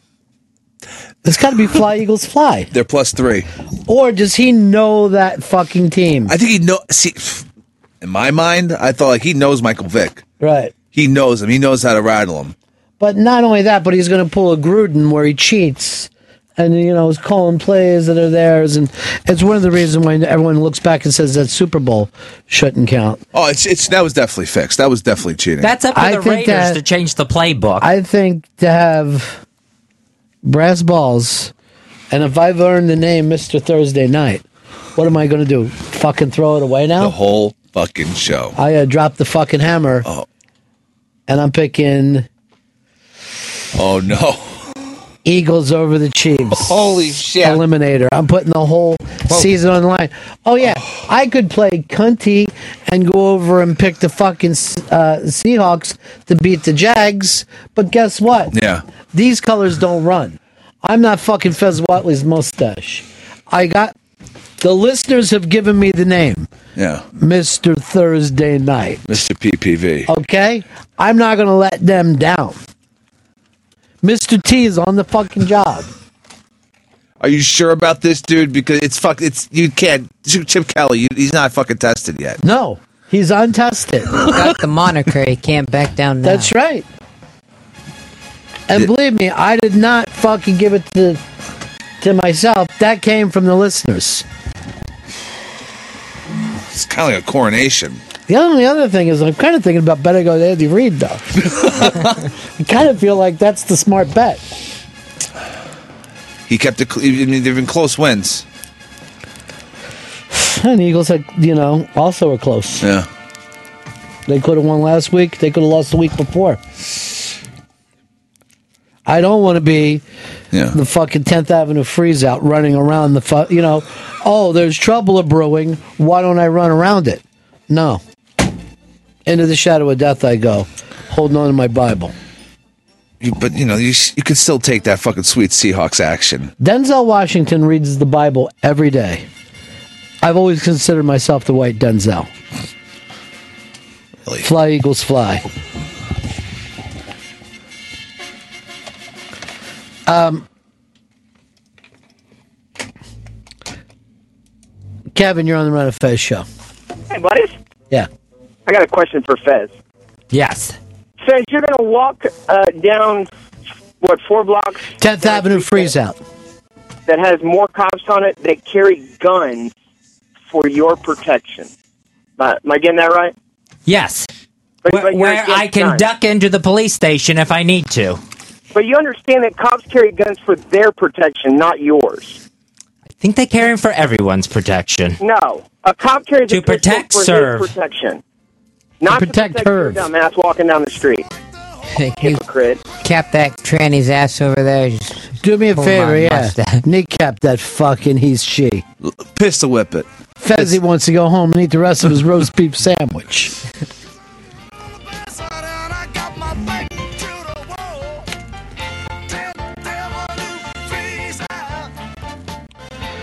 Uh, Derek, you're on the Ron and Fez show. Yeah, Ron, listen, man. Kansas City's defense is probably one of going to be one of the best defenses this year. They're going to Absolutely. kill it tonight. Yeah. They're going to kill them. Don't do it. I'm still betting Thursday night. I just haven't ah, decided whether I'm picking. They're picking. going to whoop them. Yeah, but I could then I'll, I'll take Kansas City. I'm not fucking as married to the Eagles as I am as married to being Mister Thursday night. You're married to the day. Yeah. That's my fucking day. All right? That's my day. This week, the Eagle flies on Thursday. This seems just like a fucked up decision to make. You're not going to win that eliminator playing it safe. You're right. Well, I got the Broncos on Monday. Nice and safe versus the Connie. Raiders. Connie. I'll take it. I've, this is the this is the farthest I've ever gotten in Eliminator. Two weeks. That's right. Uh, But I will be out at Hooters tonight. Gina, Gina Gershon on my arm. Oh, shit. Cheering on Mr. Thursday night. I know you and Gina are going to fucking hoot. uh, Damn, We always go out and have a bite after the interviews. I never knew that. Yeah, I always used to take Zito with me. Because he was the producer. The fuck? Why would you take Zito and not me? Mm. Zito's a fucking cunt. He he is, but he uses a knife and fork. Uh, uh, you're the first person I ever saw fucking cut a steak with his fingernails. Yeah, well, you know, fucking, I like to, I like to fucking have the meat all over. Yeah, know? I understand. Yeah. If I went to It's natural. yeah, well then go in the backyard with the dogs. I'll throw you out some fucking ham steaks later. Tear them into shreds. Not eating with a goddamn dog. Refuse to do you that. eat like one. this movie, Prisoners. yeah. I'm not giving everything away. Fucking kids are snatched. Hicks reminds me of the fucking guy who snatched the kids. Oh god damn it! Really? Yeah. That's fucking. If That, fucking Hugh Jackman ever took a look at you, he'd just run at you. I ain't fucking taking eight kids. All right. What is the guy kind of like a In scumbag, this greasy? movie, this is a very serious film too, and I there's one line that gets a big laugh. That's like a mistake, and I don't even want to fucking give it away in case you guys say it. Uh, no, I got- But it, I'll just say this: Hugh Jackman's children are taken from him, right? And later, he's fucking at a bar, and he's so furious that no one has found his his kids yet. And he looks at the other actor. It's that uh, I'm trying to think of uh, the other actor's name. Terrence Howard. Terrence Howard, yeah. And Terrence Howard is like a softer man, but Hugh Jackman is like really hard and takes care of his family and stuff. And he's drinking, and he goes like this. I'm as mad as a wolverine, and he takes a big fucking drink, and it gets this laugh, but he isn't. You know, I mean, this is a serious film. Why in the middle of that didn't anyone say this is going to remind people of the X Men? And he actually goes like this: "I'm as mad as a wolverine." Takes a big drink of fucking whiskey. How fucking crazy is that? Is this a prequel to the X Men films? That has nothing to do with. The- I guess it was just in the script that the guy was that mad. The name Wolverine just came up, but it seems insane, right? This is Seems on the like the casting nuttiest thing director. that could happen. This is on the casting director. That's not their fault. Your eyes are like shiny fucking M and M's, just whacked. But anyway, I'm as mad as a Wolverine. Okay. Mad as a mongoose didn't sound as good. I, I can't imagine. I don't know whether it gets said in certain parts of the country. Yes, a lot of people are sending him pictures that they call young Fez that happened uh, in um, Always Sunny in Philadelphia. But Fez would never go to Philadelphia. It's too far away and too many trannies. You gotta get over this tranny thing. All right, I'm not. I'm not playing that. I mean, it's a great song. You are playing it. I'm not playing it. No, this is. You've been playing it. Not even two thirty yet. What? It's when this shit usually goes down around two thirty. You know, you said too farty. Damn it! Got farts on the brain. Farts are in time, Shelby. Um, Yours are pretty regular. Oh, co- come on. here's, uh, here's Jerry in Colorado. Me. Yeah, it's you. I have a spy report. Oh, thank Christ for that. Spy report. Spy report. Spy report. The Miami Heat's Chris Anderson cleared of child pornography. I didn't even know that he was even in any trouble for it. Yeah, the Birdman. It's What, a what did he nutty- do? Um, Nutty story. it, when he was with the Nuggets, there was a whole. He got into a whole big thing with like uh, underage porn that turned out to be like an ex girlfriend fucking with him. I, Wait. Are you playing that? No, I- Um, and those when when you clicked this on, did it go off, Fez? Yeah, that's when it started. Click But click off that page. all right, that is completely closed. Oh, what? Okay. It's that page. Did you click on? Were you clicking a couple minutes ago when it was running? Um, I was probably going between pages. Yeah. Yeah. Be, be careful. Well, don't fucking try to restart it. That'll start the music again. It depends on does it does it do it at every page or just some? Just some. That was an ESPN page. You think they how would they be playing the same music as Chris though? Go back to ESPN. And your hands are up. Yeah. I'm not touching nothing. There's ESPN. Okay. All right. Everyone's hands are up. Someone's fucking with us in Bristol. All right, yeah. All right. And then I'll walk into a Turn it down, Fez. Turn it off. Turn off ESPN. Closing ESPN. That's it. Every time you go to E ESPN, That's fucking weird. we figured it out. Hold on. I'm going to text Gina Gershon. Oh. I just tell her it was on ESPN. And then I'm going to make an eight, and I kind of think will have to look like it's balls on the dick. Don't send her a fucking. She knows. I, I joke around with her a lot. Oh, or if she's used to it, all right. Just like a an eight and some equal signs. No one wants to get random dicks everywhere. Is it jizzing? Mm. There's uh she had written something about you. Oh, what'd she say? You don't want to know it. Uh, for sure, no, just just tell me. Your friend Chris looks like a muskrat fucking a cactus. Oh, what the fuck? You know, I, she was a, she's a guest on the show, and I don't want to fucking attack her, but that's really fucking mean, Gina.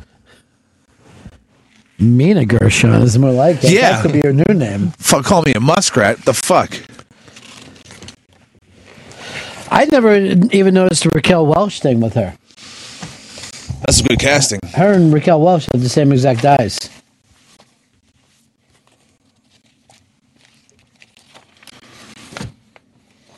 I want to just what I'm to do the next time she comes by is just see like what famous person that I can mention that she's not friends with. I'll just be like, you know, Lena Horne said, "Oh, I know, I'm very good friends with Lena Horne." Uh, I was talking to Lillian Gish the Yeah, other day. Oh, yeah, she's my neighbor. I wrote a letter to Charlie Manson in prison. Right, that's No, no. not fucking celebrate it. Who would celebrate that? You wouldn't mind Beside a muskrat fucking a cactus. Oh, what the fuck? She's not right about that. I'm as mad as a wolverine. fucking a cactus. You know what? Let you stealing material again. No. Like you did from that website. Yeah, really. Come on, Shelby. They should have rewritten it. I'm pissed as a Cyclops. That would have been really fucking good. Cyclops is getting angry. You're back to the Cyclops thing. You want to be the Cyclops. All right, good. I love it.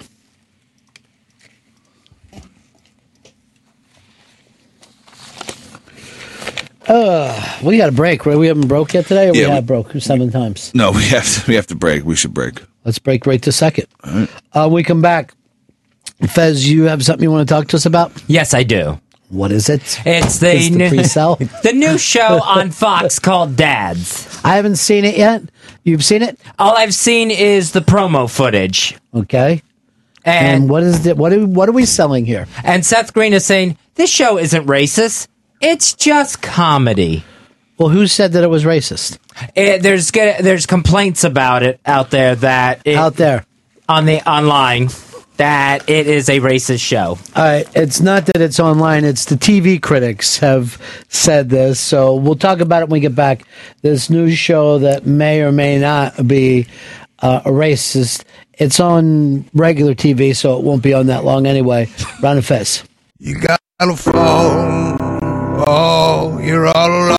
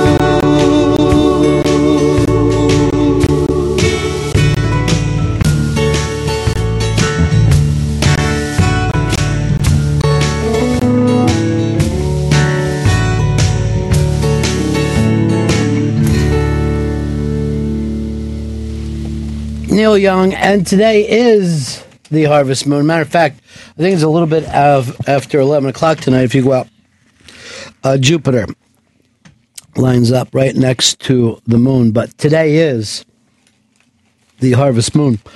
Some people battle and say that October is the harvest moon. It goes back and forth, but I'm like, what do you harvest in October? Pumpkins? Dick is what you're fucking harvesting. You better be harvesting by now if we got most things, right? September. I think those were drunk farmers that said that. Farmers never make a mistake about the moon. Never doubt a farmer when it comes to the moon. Farm Aid uh, this week. Um, Willie is going to be up there. Neil Young, John Cougar Mellencamp. Somebody else really big. Dave Matthews is going to be there. Dave Matthews is going to be there. Thank you, Fez. And he is uh, a big, gigantic star. And a lot of other bands.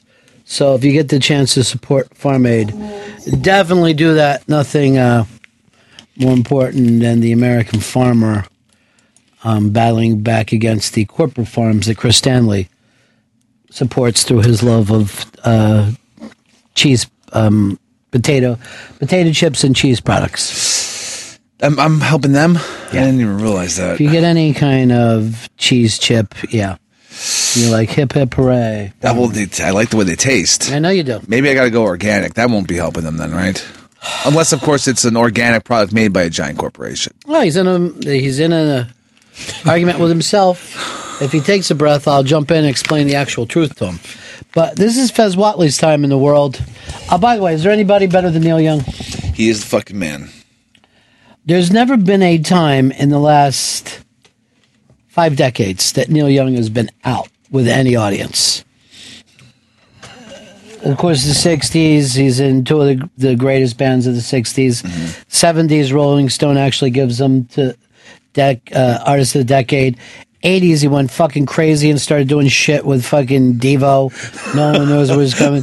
The 90s, Seattle decides, oh my God, we love Neil Young more than anyone. Yeah.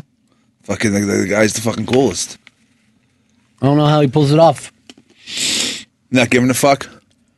Well, if you listen to his music, he gives very much of a fuck, my friend. He cares about the music. I don't know. You just said he didn't give a fuck. No, but he doesn't give a fuck what people think. He does what he does. What his is his passion. He does what he fucking loves. And if you do that, I think people are gonna fucking re- come to you. Really? Because a lot of shitty people don't care, and you can tell. um. All right, so Fez, you have a beef about a TV show. Yes, this is the new show on Fox called Dads, and Seth Green was doing an AMA on Reddit where they brought up the fact that TV critics, USA Today, New York Times, other spots, are calling this show racist, that it's all racist humor. Mm-hmm. Seth Green fires back saying, no, people are being too sensitive. It's a comedy. You have to see it all together, not just take it joke by joke. Mm-hmm. The jokes are racist. Yes, they're jokes, so I guess that means it's a comedy, but it's still racist. Well, I, I haven't seen this, but would you, if you saw um, Archie Bunker in the seventies, would you would you say that show show's racist? Yeah. Well, that was a positive thing. It's not racism if you're supposed to learn something through the racism. See, I don't think this is some sort of message behind the comedy. We don't know. We haven't seen it yet. Why not give them the opportunity? I've seen the scenes. They're up on the iBang. That's the first episode, and this is something that's going to go on for years, right? Well, yeah, they hope. I don't know if uh, uh, uh, are you saying every time we bring up race, it's racism, or anytime we joke about race, it's racism.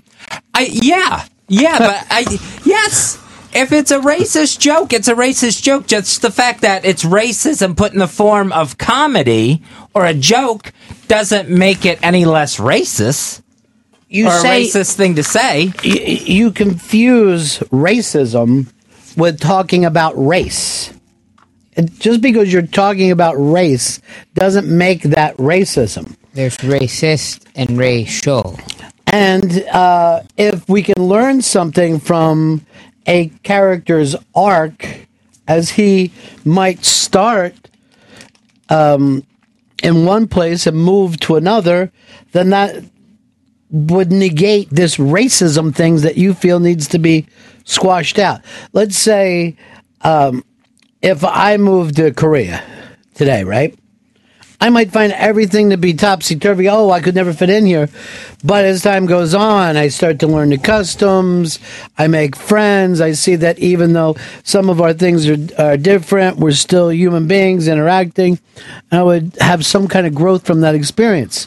So you just can't take a couple. I, I would agree with Seth that um, that that is you know, you could take a couple of jokes and then judge a show by it. I don't know the show and I hadn't read anything about it. I'm looking over now. It's got two of my favorite people in the world in this, Martin Mull and Peter Riegert. That would be enough for me to check out any show. Uh, Seth Green is also in it. Giovanni Ribisi. That's uh, that's bringing more to the table than most shows are. Um, so I don't know.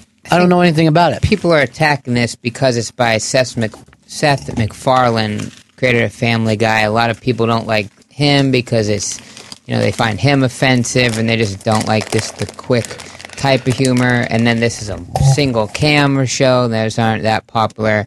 But I don't think that they are mad at like Louis C.K. when he does his type of racist jokes, or people that they actually like. Well, here's what happens sometimes with, uh, let's say, Louis C.K. You earn trust. You know what I mean? You earn trust that the character grows as he moves along. Um, and I, I, I haven't seen enough of this show. I don't watch Seth uh, MacFarlane's cartoons, but I also don't necessarily mean that we should ever, you know, scream racist and shut something down before it's been aired. I think they're just seeing because it's kind of like a bla- it's not really like word jokes. The thing that people are kind of upset about, they have an Asian assistant, and in one scene they make her dress up kind of in this really skimpy kind of schoolgirl. That Uh-huh. cliched type of deal, and they're saying it's racist, kind of the, how they make and And they mock the voice and everything, and they want her to sound like an Asian schoolgirl. But the thing that, but we could watch this show and go, "Oh, we're not supposed to be like those guys." Yeah, it's not. You know what I mean? The ending. I don't think that's the message of How it. do you know? We haven't seen it yet. We would have I to think judge. it's just cheap jokes. you can feel superior to a TV fucking character, though, right? Yes. Like if you watch King of Queens, he's a white guy on there. I don't think he represents me. I can look at him as, as himself. And if he's doing something stupid, I don't necessarily think, hey, I'll do the same thing. I could say to myself, I would never do anything as dumb as this character. You know what I mean? Like, I don't know until I saw the whole show whether there's anything to be fucking frightened of or not. Jay, you're on the Ron and Fez show. million bucks, Ron, as always. Yeah. Um, listen, I watched the show last night, and uh, I, I got to tell you, I, I love the what's his name, Otter from uh, Animal House, whatever his name is, Peter.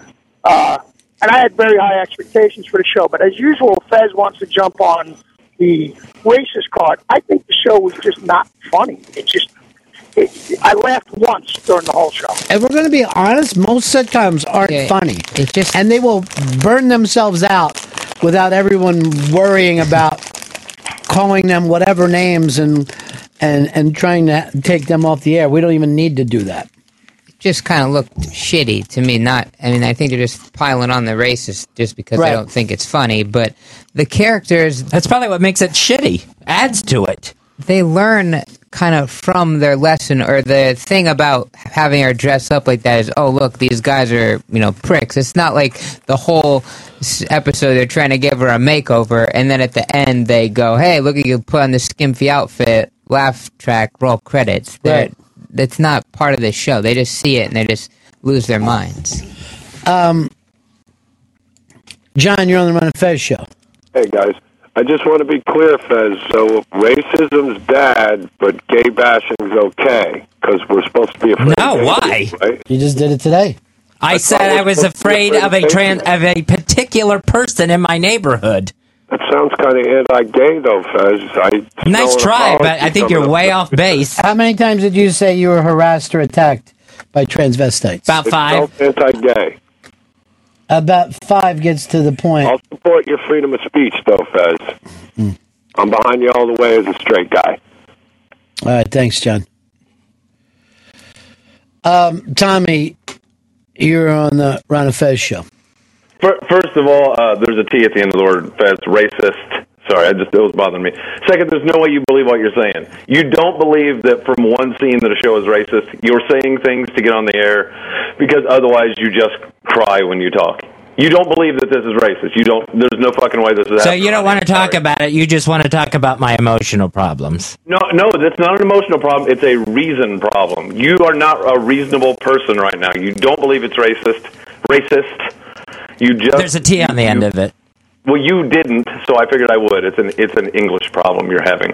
Ronnie, you're a you're a saint and an angel to put up with this bullshit every day. Thank. I'm not sure. I'm not sure at all. Um, here's uh, Kevin. You're on the Ron and Fez show.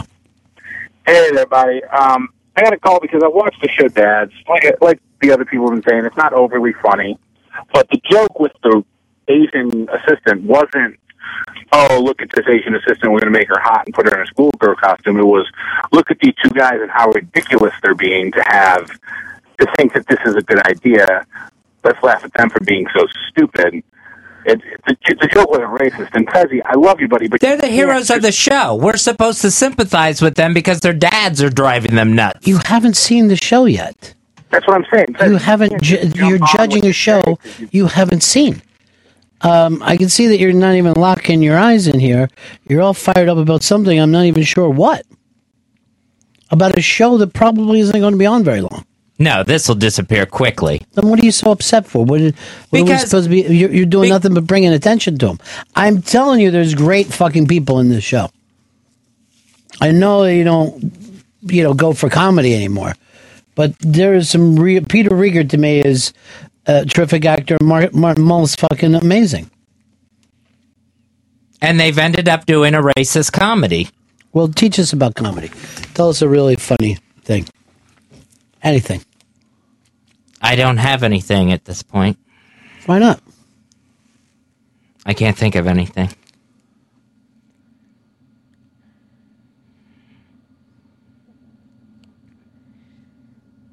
You can even use something racist or sexist if you want to. Nothing's coming to my mind.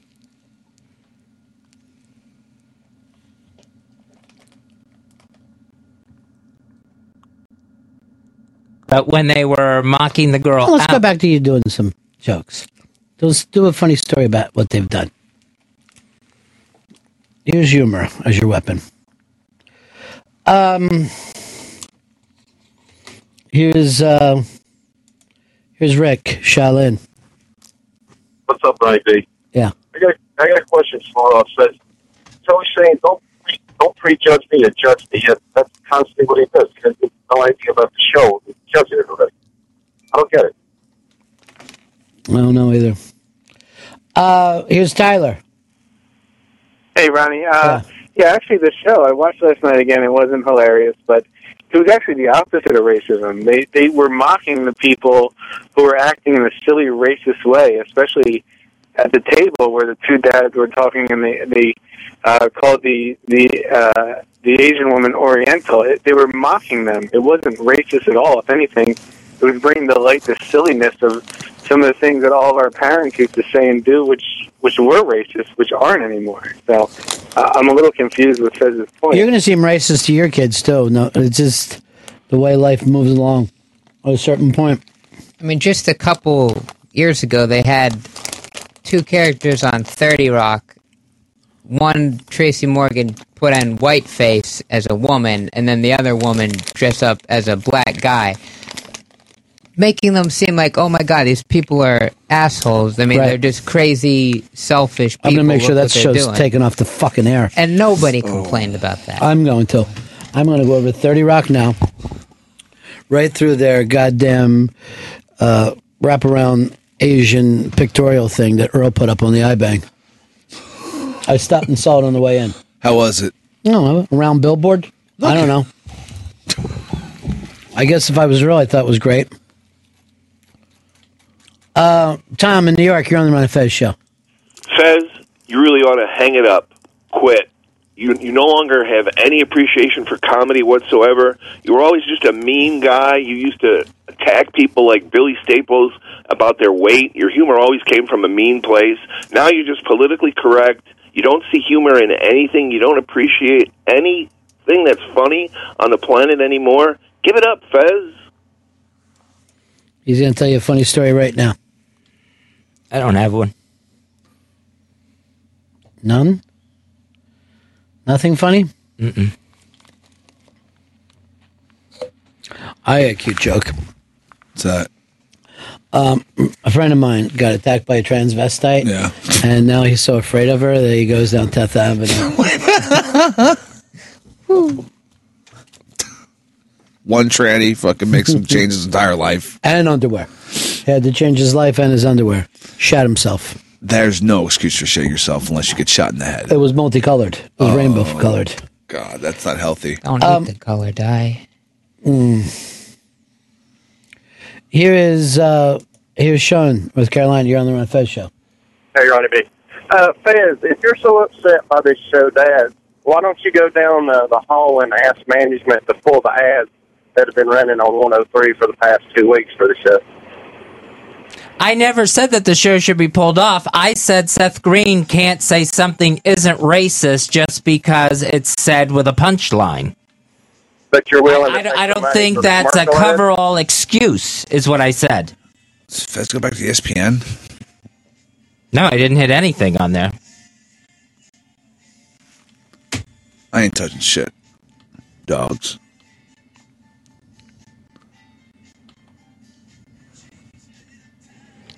Saratoga Chick is uh, branching out. Oh. Save the Broncos for a rainy, fucky day. Bet Zukasa on the Vikings versus the shit Browns. You won't be sorry. Yeah. That could be the smart pick this weekend. Do you think I should uh, take Kansas City or the Eggs? I think you should take Kansas City. So the Eggs it is. That's from the Jinx Master Jinx. Yeah. Unless you're jinxing me again. I see that could be coming into play. I don't know. You fucked with me. Guess what? You got a target on your back now. I don't want to. I'm in an alliance and we're after you. You got your gag together, Fez? No, Why not? I haven't thought of anything. How come? Nothing's coming into my head. Boy, I'm looking over at the experts and they are so divided on this game. It's fucking impossible to call this. It's impossible to fucking bet on it. I only follow one person, Mr. Thursday Night. Man, I'm worried Jaworski's picking the Chiefs. Me and Jaws on the same side, finally. Although Jackson is picking the Eagles. It's too fucking close to call, dude. How about Bengals Green Bay? Who you want in that? Green Bay all day. Bengals at home. They I'm feeling pretty strong about that though. Packers have no defense. No, I have none. Green Bay all day. Come on. How about Cowboys Rams? And straight up, I like uh, I like the Cowboys. I like the Rams. How about Chargers Tennessee? That's a tough one to pull off. I'm gonna f- give me the Chargers. I think they're fucking hot. Phil Rivers is fucking found his youth again. Yeah, has he ever been hot two weeks in a row? This is gonna be fucking three weeks. What about the 0 2 Giants at the 0 2 Panthers? I gotta go Giants. Yeah, but st- I can see the Giants fucking it up. Yeah. No, they can see him fucking up anything. but those Panthers are really bad. Uh, Houston Baltimore is an interesting game. Here's here's another interesting game. Uh, Atlanta Miami.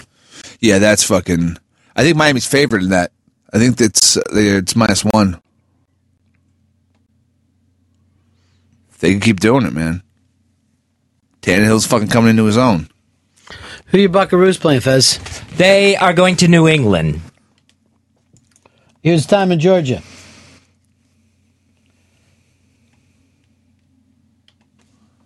Tom, go ahead. Hey, Fezzy. Yes. Patty need a fucking. I agree with you, buddy. If I was there, I'd give you some nice anal love. I really love it. Wes in Dallas, you're on the Ron of Fez show. Yeah, just a little advice says, um, you know, next time you have an opinion on just about anything, take a deep breath, count to three, and then say the opposite. Chances are you'll make some friends. How about this? Try coming out on the side of free speech with this um, show. But I never said the show should be taken off the air. That's going to happen anyway. Even in the judgment of it. Why don't you come out and try to be on the side of free speech or at least giving them a chance? Just argue that point. They should be allowed to do their comedy, and if people don't want to watch it, then they don't have to turn on Fox on Wednesday nights. How's that feel? Good? Yeah. Feel like a good opinion have? Yeah. You, you happy with it? Yeah. I don't know if I agree with it, but yeah, it feels good. What part don't you agree with? That I just Why does it feel good saying something you don't agree with? because then everybody's uh, on my side. For what? Who's on your side? Then the callers would be. Is that what you want? No, I've never needed it before. Why don't you just tell the caller? Why don't you entertain the callers? Just tell them a funny story. I don't have a funny story to tell. I can't think of one. Nowhere? No, everything's just a blank.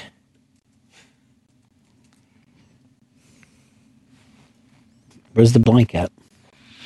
That's what I constantly say. Like, where my blanks at? To fill in the blank?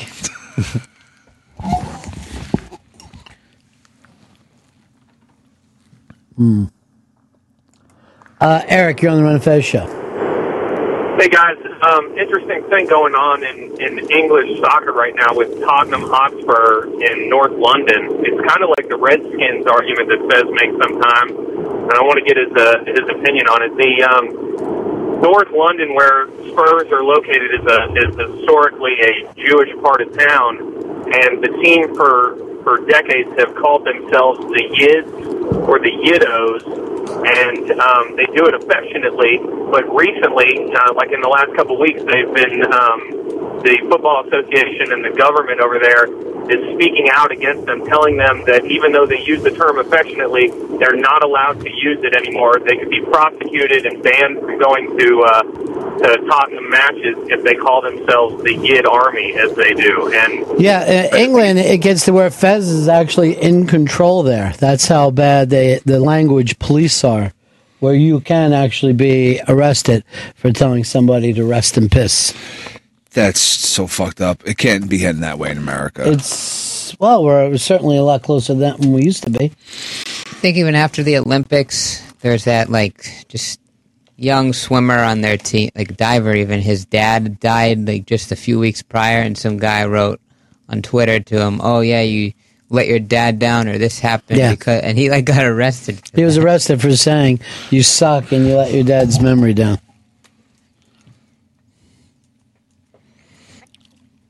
Um, there was, uh, you, you hate the re- name Redskins, right? Mm-hmm. Yeah. Uh, now, there's this article today in USA Today where um, these high schools that are called the Redskins are the people who go to them are Native Americans, and they love the name, and they love that there's Washington Redskins. It would be interesting to see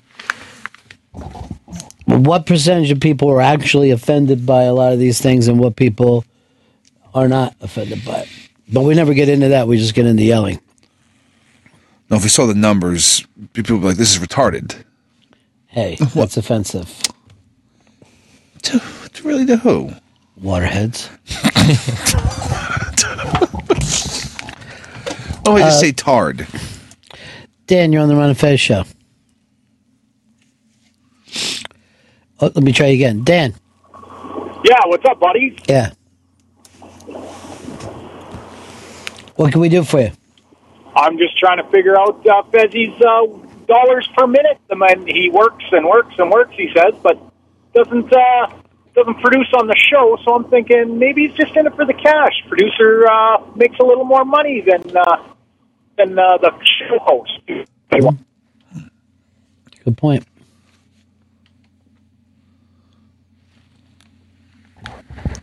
Had a rough day yesterday, though, right? Trying to beat you up. Well, got my mustache pulled really hard. Felt like my face was coming off. How about this kid over here? He fucking pulled his face out yesterday.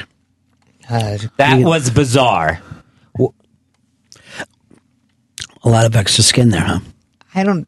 I didn't see anything wrong with it until you brought it up. I mean, I just guess I'm just a freak. You got skin like a bed sheet. Fucking shit, dude. Do you have a fucking person suit on top of your regular skin? What about you, Hicks? Do you have a controversial subject that you could take the minority view, view on? oh, what I want to start doing is stop giving people antibiotics. They're giving it's giving everyone autism. If you give your fucking kids antibiotics, you're a bad parent. And I don't know why the black kids and white kids have to go to school together. Give me a call at 866 Ron Zero Fez. 866 Ron Zero Fez. Bring back busing. I think women in the workplace should be made to show their vaginas to anybody wants to see it. 866 Ron Zero Fez. Asian people, let's use them instead of computers. Call in. Let's let's round up all the trannies. round them up. Get them into one place. I think Julie Chen should be forced to lie down and have a doctor re uh, slant her eyes. 866 Ron Zero Fez taking the minority opinion to try to piss you off. Damn it. We should be giving kids guns. That else they can protect themselves. Every kid should get a gun instead of a video game. 866 Ron Zero Fez. Take them to the fucking range. 866 Ron Zero Fez. Call the goddamn number. Censor the rap music. Let's get rid of the Mexican border. 866 Ron Zero Fez. And we change the name of this country from the United States to Santa Anna's little sister. 866 Ron Zero Fez. Give me a call. Are we invading Canada or what? I'm taking the minority opinion. Nuke them. Um, Jeff, you're on the Ron of Fez show. Jeff, once, twice. Uh, Patrick, you're on the Ron of Fez show. Hey, Ronnie. Uh, I got. I was going to invite Fezzy truck driving, get a little change, but I like that vagina thing. Show the vagina. Yeah. But one more. Hey, one more question though. Going back to yesterday, the guy on Pink Panther, Peter Sellers, the, the was that Bruce Lee that used to hide and and, No, and jump you are racist for saying that. God damn Was it it. Bruce Lee? I don't believe so. No, I don't think so. No. Hey, Fezzy. Um,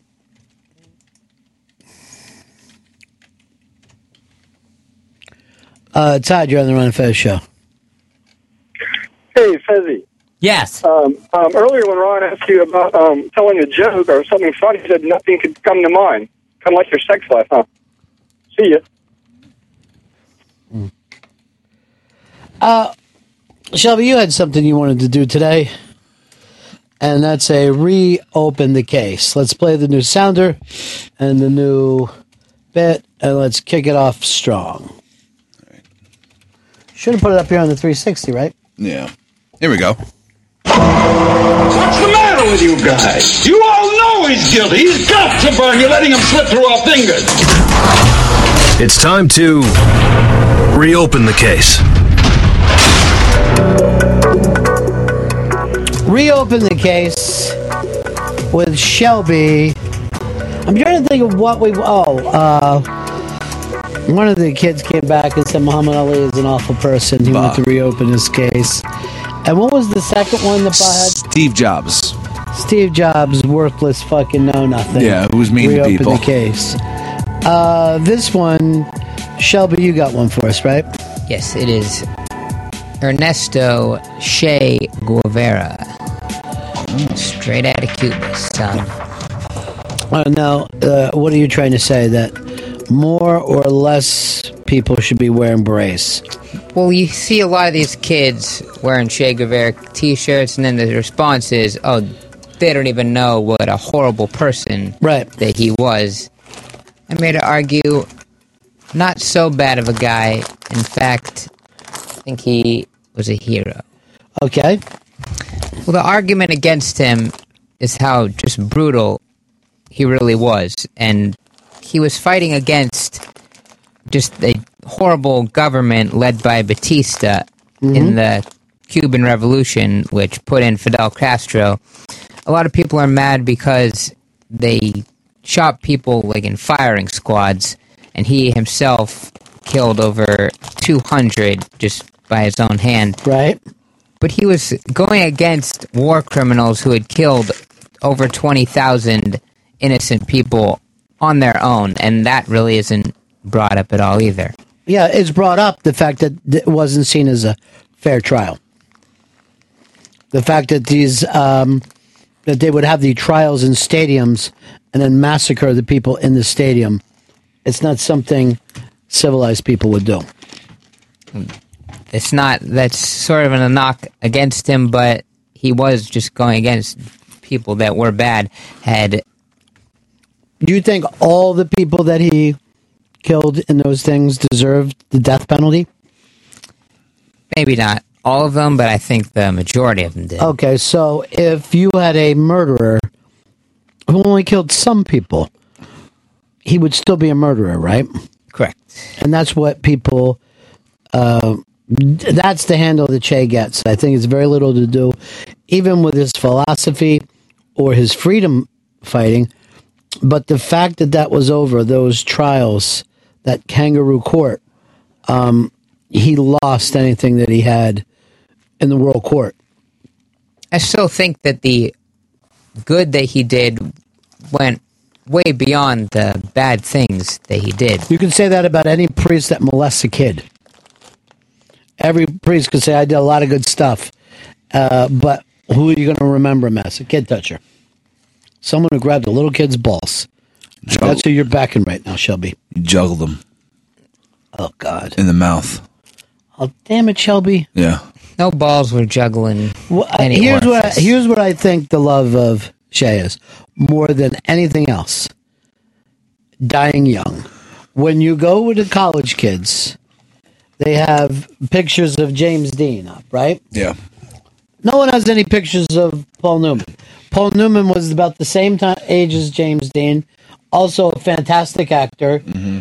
But since the fact he lived a life and got older, kids aren't interested in him. They're interested in people with the early death. That's why they have pictures of Jim Morrison, but not Mick Jagger, because they they don't want to be remembered that their youth won't live inside some kind of little fucking jar forever. He was ahead of his time on just many ideas, including he denounced the KKK before people did that in America. He fought alongside black mercenaries in Africa and denounced the racism there, including South Africa's apartheid. That was over 30 years before the West did. Look, there's plenty of things that we could agree with him on. I think that, and I don't think he takes heat for those kind of things. I think he takes heat for the fact that things got pretty dicey and crazy there after that revolution. Uh, and what was the hurry? But can you really have a bloodless revolution? I think once you take captors, you know what I mean? Like if it happened during the storming of it or whatever, um, but there are such a thing as war crimes. And that's what people end up accusing him of. Now, I don't know all the details on it, but I, I, I was always confused. What was the hurry to execute those people? What was the meaning of doing it in public unless it was to frighten and brainwash the other people of here's the things that could happen to you when you're up against this new regime? And it's not like the Castro regime has been any better for the world. But he wasn't really responsible for Fidel Castro. He actually, if he, I believe, if he had stayed in Cuba instead of trying to help people in Bolivia, the country would have gotten even better. Like he taught peasants to read, and today their literacy rate is even better than the vast majority of countries. Is it better than ours? I think it is. More people read in Cuba than read here. last time I checked, it was like ninety nine point nine percent. And what did we hear? Like a point lower than that, but hey, I like percentages here. Here's uh, Corey. You're on the Ron and Fez show. Hey, buddies, how we doing? Love you guys. Love the show. Uh, Ron, I agree that you know maybe executing people isn't the greatest thing, but uh, the American and French revolutions were never bloodless, like Shelby just said. And uh, he was maybe not the nicest guy. He said a lot of crazy things, but the overall picture, not a bad guy. I mean, revolution is a bloody thing, and you don't have time for trials. You don't have time to maybe for a system of balance. And uh, that's pretty much all I got to say. What else did he have to do that was so important? Um, I'm looking over here, and uh, Liz Sets Fire says that, according to Shelby, that he is just a kind of Cuban Dexter. That- Okay. that's all he was doing. It's justified then. I think it is justified because he was taking down a regime that was even worse, and not only just killing people, but torturing them as well. So you're a big Che fan. Yeah, I think he would have helped even more countries that were being oppressed if he hadn't been killed while helping people in Bolivia. Just running around, just leading one after another. It's International Robin Hood. Well, in his early days, he just went around and helped lepers and leper colonies, and that had helped him see that just the vast disparity between wealthy people and poor people, and just the puppet governments that were being set up by countries like the U.S. and Russia, and he just inspired him to help people. I, the fact that he killed like a thousand people uh, vastly outweighs the millions of people that he did help and inspire. Uh, Chris Stanley, where are you on this uh, Che thing? I know you like T-shirts. I li- I mean, free a design standpoint, yeah, Mm. the guy looks great in a t-shirt, but he fucking murked out too many people for fucking me to be standing behind everything he did. And I saw the movie, and it was way too long. They could have kept that to one. Is that the bicycle one? Oh no, the one that was a The two part. motorcycle fucking diaries. No, I'm talking about the Soderbergh one that was like two fucking movies. Yeah, let me say the name of it. Motorcycle. Oh diaries. Jesus, what's that? That was called. I'm a There was a one with Soderbergh called Che. I don't even think he liked making. Oh, I that didn't even think. I didn't even heard of that one. Yeah, well, Benicio del Toro was um Che. First half is him taking down Cuba. The second is him in the Bolivian jungle. Did he come out like a hero in the Soderbergh one? Is that No. why you love him so? No, he paints it. Hey, you decide. There's some negative I aspects. will decide. I and did, and I did. This movie's too long. My favorite part of the movie is when he did this. I'm as mad as a Wolverine. Jeez, they use that line in a lot of movies these days. So?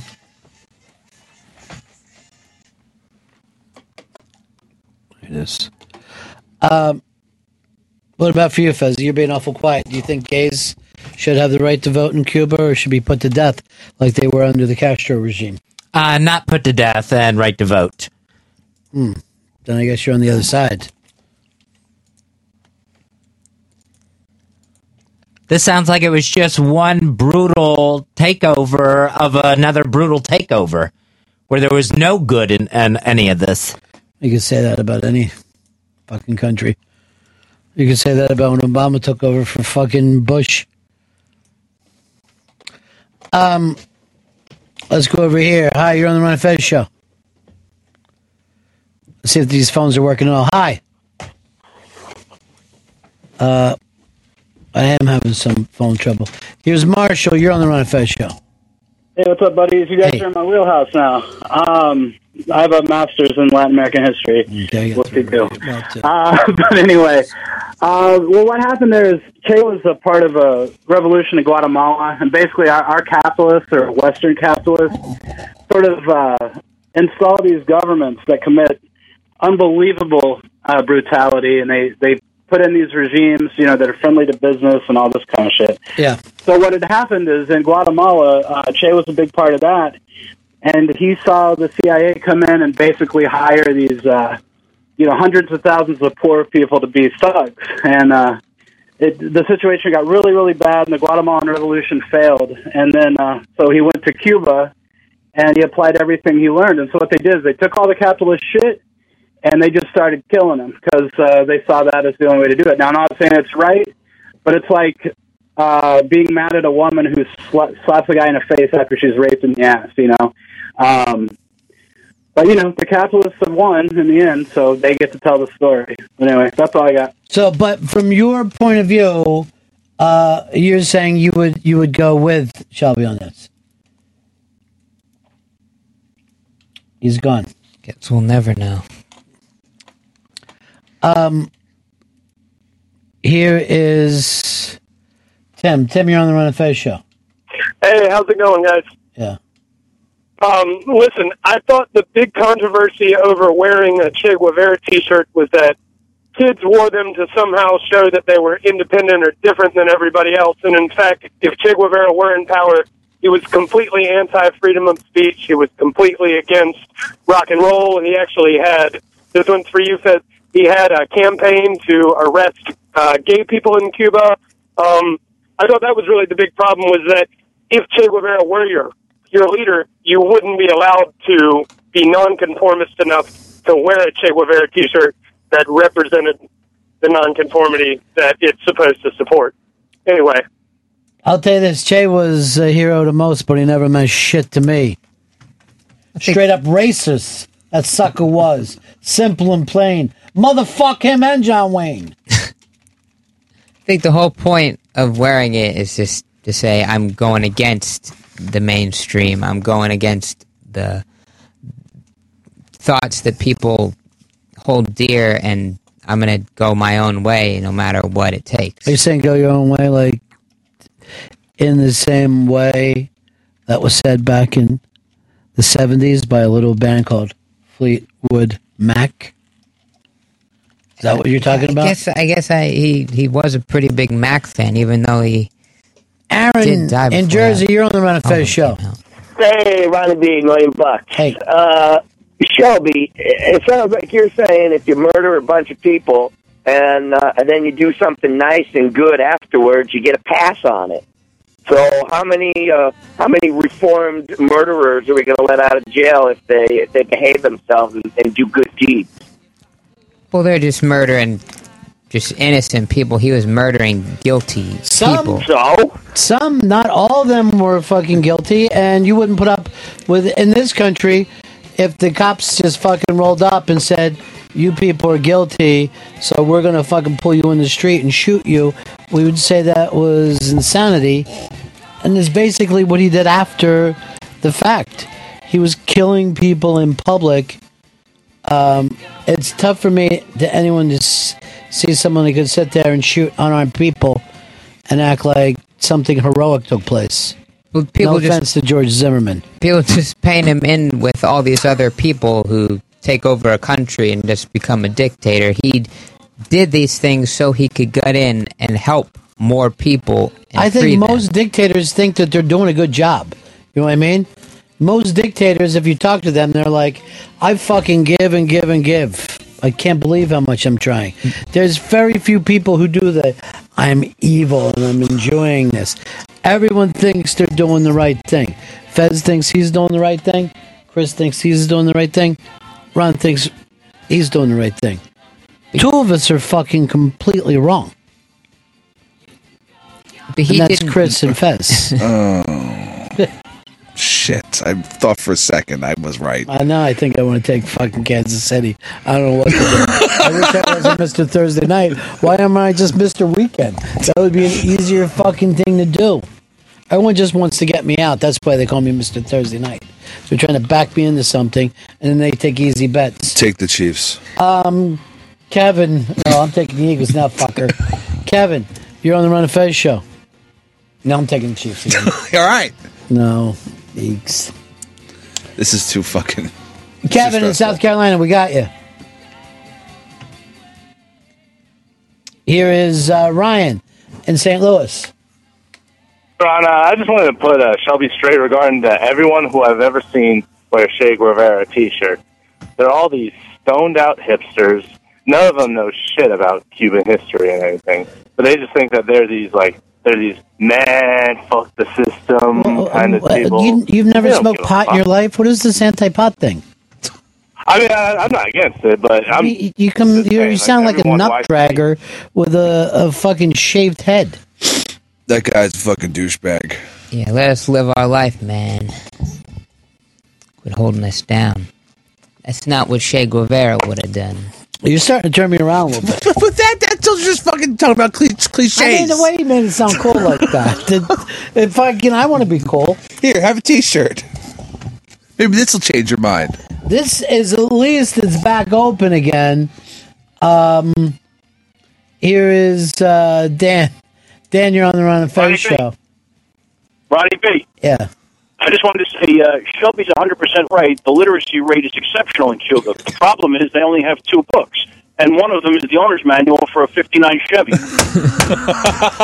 Fuck, he's right. You're a fucking asshole. It's like shit down there. Fucking place is literally falling down. There's no infrastructure. Come on, man. Come on, man. Come on, man. Dave, you got jacked up. My favorite, come on, man. I think we ended up putting it up on the iBang. Was that team, that high school team that blocked the punt and Uh. then celebrated at the end of the game, and they're all jumping up and down, but the ball was still live, and the other team's coaches are yelling, "Pick up the ball!" And they run it back. They score a touchdown, and everybody in fucking Washington's going, "You guys are dicks. You're fucking bunch of pussies. You didn't even know the game's over." We're gonna end up on Come On Man for this. Come on, man. You know. And then when they did the "Come On Man" vote, that was number one. Oh, those kids look like assholes. They're never gonna live that shit down. No, they're stupid fucking children. Ryan in Chicago. You're on the Ron and Fez show. Hey, how you doing, guys? Yeah. Hey, uh, I was thinking if you get a shirt at the mall from a chain store, that really doesn't make you an individual. Makes you kind of a trust fund kid who doesn't appreciate his what he got. People without trust funds shop at the mall. I got a fucking t-shirt that I fucking wrote in myself. Yeah. Come on, man. And then You guys start fucking selling those, dude. I'd buy one. get on the back. Screen pressed. You know, here's the thing I want to bring up about reopen the case, right? You want to be fair and reopen the case for Che. Yet you have no problem that he didn't even give these fucking people a case before he machine gunned them down and piles of fucking body was laying there. And what do you do? You masturbate thinking about He's it. like the South American Pol Pot. I mean, fucking Che killed a lot of fucking people, dude. He never smiled like Pol Pot did in every photo he was ever in. Pol Pot honestly seems like something you should be able to order from. That's number fucking- four. Yeah. Um, and what's in the Pol Pot again? Is that pieces of shrimp or they whole shrimp? It's spicy shrimp. Spicy, spicy, or just spicy? Spicy, spicy. Oh, that's twice as spicy as I want. Well, then I don't. You can order something else. I'll have the Che Carrera. now, does that come on a burrito? Yeah, it's that's like a wrap. Yeah, But a spicy wrap? it can be spicy if you'd like. Spicy or spicy, spicy? It's spicy. Most things are spicy, spicy. That's not. That's too spicy for me. Then you're gonna have to order something that's not spicy. What's this other thing called hot and really, really spicy? That's our hot and really, really spicy dish. Is it really, really spicy? Yes. Or really, really spicy, spicy? It's really, really spicy, spicy. It's both. That's not enough for me. I want it even hotter. But you just said it wasn't too hot. God damn it! Could you just light a Mexican baby on fire and throw it through my window? That's illegal. What do they want? Babies? We're out of there. Who's that other person talking? This isn't a one man operation. Is he cute? is he white or is he spicy? He's white. Oh, because I was looking for spicy, but not spicy, spicy. No. Now we're getting to something. Are they asking about me? He's got great eyes. Dave, you're on the Ron of Fez show. What's going on, buddies? Yeah. Yeah, I was an old listener back in the NEW days when you had the Oddities theme song going on. Oh, yeah. you guys, you guys were just, I mean, uh, We were the shit. You, unreal, and you still are. You know, coming back here, especially with this guy Hicks on board, he's good. Yeah. But what the hell happened to Fez? Am I missing a bit here? Uh, why doesn't he talk? Why is he so silent? He was just jumping in that spicy, spicy bit with us. He was the guy know it. talking. Yeah, he was the guy talking off like, "Who was it?" You know, that was his character. What was the name of that character? Petey Joe. Pete Joe, the fucking sous chef. What was the name of your character during that fest? That was the assistant manager in the background. So that was you. No, it wasn't me. It was Shelby. What were you doing during that? Thinking of your joke. Still haven't thought of one. Ah. At this back scratcher, scratch it away. I'm telling you, man, we fucking open up scratch parlors. They'd make a fucking mint. Fuck yeah. They would make a mint. There would be a line in the scratch parlor. I mean, just get those fucking the scalp massagers, all sorts of crazy fucking back scratchers. People would Any fucking start scratch jacking. you have, we'll scratch it. Yes, it's a scratch parlor. And no, no hand jobs. We'll scratch your eyes out. Why do you want to make a mint? Like that's like you know, like a, like the mint. Like a refreshing mint? No, no, like the U.S. Like a dead man's shirt? Like a ridiculous amount of money. Off a That's chain. a really an old school thing that you said. That probably hasn't been said in like 50 years. It's also a Brooklyn thing too. Fucking dudes are always so you're like Brooklyn. Dudes Now like, listen. Oh, did you see who the hipster is? It's Chris Stanley. That's his fucking uh, bicycle downstairs that has the giant front wheel and the little back wheel. It's different. I like it like that. Do you like it, like it, or just like it? I like it. Is it spicy, spicy? I like old timey things. Chuck in Missouri, you're on the Ron and Fez show.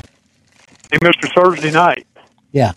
Uh, you said fuck John Wayne. You went too far. Well, I don't think you realize this, but John Wayne was gay. the John Wayne, uh, uh, you're laughing at it. Fez Whatley, as you know, my friend, is gay. Is there rumors that John Wayne was in a closet? Absolutely. Find the picture. And I'll have anyone sit here and tell me that this man in this picture it was done in Key West. That's not a gay man. All signs going point too to. far. I'm gonna, I'm gonna right, hang up. Fez, Gonna put make- that up on the iBang. All right, we got. Uh, we'll re we'll re put up. It's under straight men, gay looks on the iBang. John Wayne is the first one. He looks gay as hell in that. And Fez, you said you've actually jacked off to that picture before. Yes, I have. I mean, he's very. I mean, he's as gay as can be, but in a very macho kind of look, very dominant, very top kind of look. Oh God, I don't want to hear him described like, Like, that. he would be fucking doing YMCA, like he'd be the cowboy in YMCA. Oh. He definitely could. Straight guys, gay looks. Which, by the way, I'm mad that the Steve McQueen's in there because that's just a guy at a gym. Uh, John che- Don Cheadle was doing a fucking movie. That doesn't belong there. Harrison Ford's wearing Speedos. Uh, Marky Mark's got what's ever coming to him.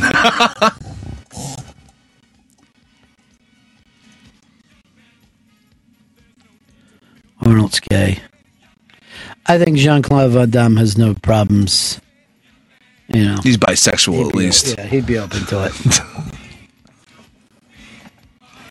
Bam, ba-dum, bam. Uh, Scott, you're on the Ron of Fez show. Hey guys, I, I was going to say we should get back on the subject, but we have gotten far afield. No, from I, I, I appreciate the subject. Let's go. No, no. I was just going to say that, like, I think that Shelby's point was talking about Che Guevara, and everybody's calling up talking about the people wearing the shirts are Fidel Castro, and those are different people than Che Guevara. Well, the people wearing the shirts he's talking about, they're talking about college kids. Tend to wear, put the poster up, uh, and, um, you know, a lot of bands. Obviously, those kids don't know what they're talking about, and Fidel Castro has good and bad, but Che Guevara was a complex historical figure, and I agree with Shelby that it's silly to lump him in with like a bunch of other dictators because he wasn't ruling anything. He was a military strategist. Where Fidel Castro, if you want to talk about the the military, I mean the dictatorship, that would be Fidel Castro. But yeah, I agree with Shelby that uh, Che Guevara was trying to help people who were under a super oppressive regime take back their government. Uh, here's my only beef. The fact that he sat there and just executed people afterwards instead of putting them in boats and sending them to the States or even putting them in prison. What the fuck was that all about? I think it was a guerrilla war, and in every guerrilla war that happens, it's not good. But to single him out takes it out of the But we're going from saying something's not good to seriously a cold blooded mass murderer. That's my that's my beef there.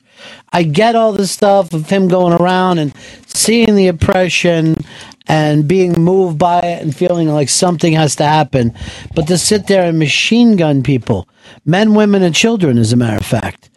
I do think what he did was bad, but the way he's but there's people in the U.S. who have killed people that are n- way they're not vilified nearly the same amount. Well, give me one. As Che Guevara. Tell me the American who sat there and just shot up uh, uh, uh, uh, thousands of people. I can give you an example. Would be um, in Chile, Pinochet, who filled the sta- national stadium there with people who were against him and machine gunned the whole stadium. But I don't think day, that we're a big uh, fan of his. of other. There's no. And and he was he was funded by Kissinger. Oh, look, believe me, has the CIA been involved in bad shit before? Absolutely. I'll fucking cop to that. But it d- doesn't mean that we sit around and say, this guy who filled the stadium up with people, men, women, and children, and machine gun them down, that we can look beyond that and said, but he also did some good stuff. No, I don't think any American would ever do that. There's no American that I know of who has been um, talked well about for machine gunning innocent children. I don't think every innocent. I don't think out of like the thousand people that were put to death, I don't think all of them were innocent. I mean, That's the fucking stupidest thing I've ever heard. That's just like if if our prison system was 50-50 and you're saying, "Yeah, but some of them do belong in there, so it's good." We would think we had a bad fucking prison system. The fact that a lot of people are against uh, capital crimes to execute people in this country is because once every once in a while an innocent man could fucking be killed. That makes those people go, "Oh, I want the whole system stopped." Then to, to know that there's any injustice of, of all, it, it, it trumps any of the good stuff that you're talking about. If you were telling me, "Oh, the police they do a good job," they the the police in some town arrest eighty percent guilty and 20% of people they frame, we would say that's the most corrupt police force we've ever heard of. We would never put up with it. He, he he was. This was right after a revolution. They were trying to get this country and Yeah, round take up your time, every. motherfucker. What's the hurry? You still fucking haven't replaced any of the buildings or fucking cars down there yet. Take your time. He was put in charge of the prison by Castro. He just needed to get things done so he can move on. And I start get it. It's it's much easier to kill people than to sort through it. I understand. You're under a time restraint, you know. But you're asking me if, Fez, as I said, Fez, uh, did you clean the office? And he goes, Yeah, I fucking burnt the whole thing down. None of the fucking trash is in there anymore. You have nothing to worry I'd about. have to say to him, Fez, you went a little too far. Um, here is here's Michael. You're on the Ron of Fez show. Hey, it's a pleasure to talk to you. I'm uh, Cuban American. Uh, my grandparents came over from Cuba. I've been uh, born and raised in the United States. There's a direct relationship between Che and a very famous American who thought the government was bad, and so he struck out to punish that government. And that person's name was Timothy McVeigh. And no human in their right mind would uh, wear a Timothy McVeigh shirt, but McVeigh and Che, for your very young, uneducated friend, are the exact same. They had problems with the government, so they killed innocent people to try to overthrow that government. It's it's ludicrous to think anything good about a mass murderer, whether he's in the United States or whether he's in a pathetic government such as Cuba, which I agree is the worst government in the world, but uh, how how ludicrous to to think that Che had any redeeming qualities. It, it shows his immaturity and his lack of, of knowledge. Uh, and I know you live in Miami, right? You probably don't realize it because it doesn't play as big in Florida, but around the country in colleges, there are a lot of young people would chase stuff up. Oh, everywhere. and it gets played up very big. Now, obviously, it isn't in Florida because you have immigrants, and if you wore that shirt down the street, older people would stop you and say, "I was there." You know what I mean? Exactly. I was Exactly. there and tell you their perspective of it, and it was pretty fucking horrible what took place. Exactly. I think he started off right, and just like you and I could probably say, uh, the early Timothy McVeigh was probably a, a, a person who wanted political change for the good of the United States. But uh, you know, you could say the same for Hitler. Hitler wanted a good Germany. But let's don't talk about the 30 year old Hitler uh, because the things he did after that were so horrifying. Just like the end result of McVeigh, the end result of Che outweighs any possible good. Your analogy to the uh, pedophile priest was perfect. Yes, he may be a good priest, but if you end up uh, molesting children for 20 years, uh, you've undone any possible good to be remembered by. Thank you, my friend. Um, here is Ian in Florida. You're on the Ron of Fez show.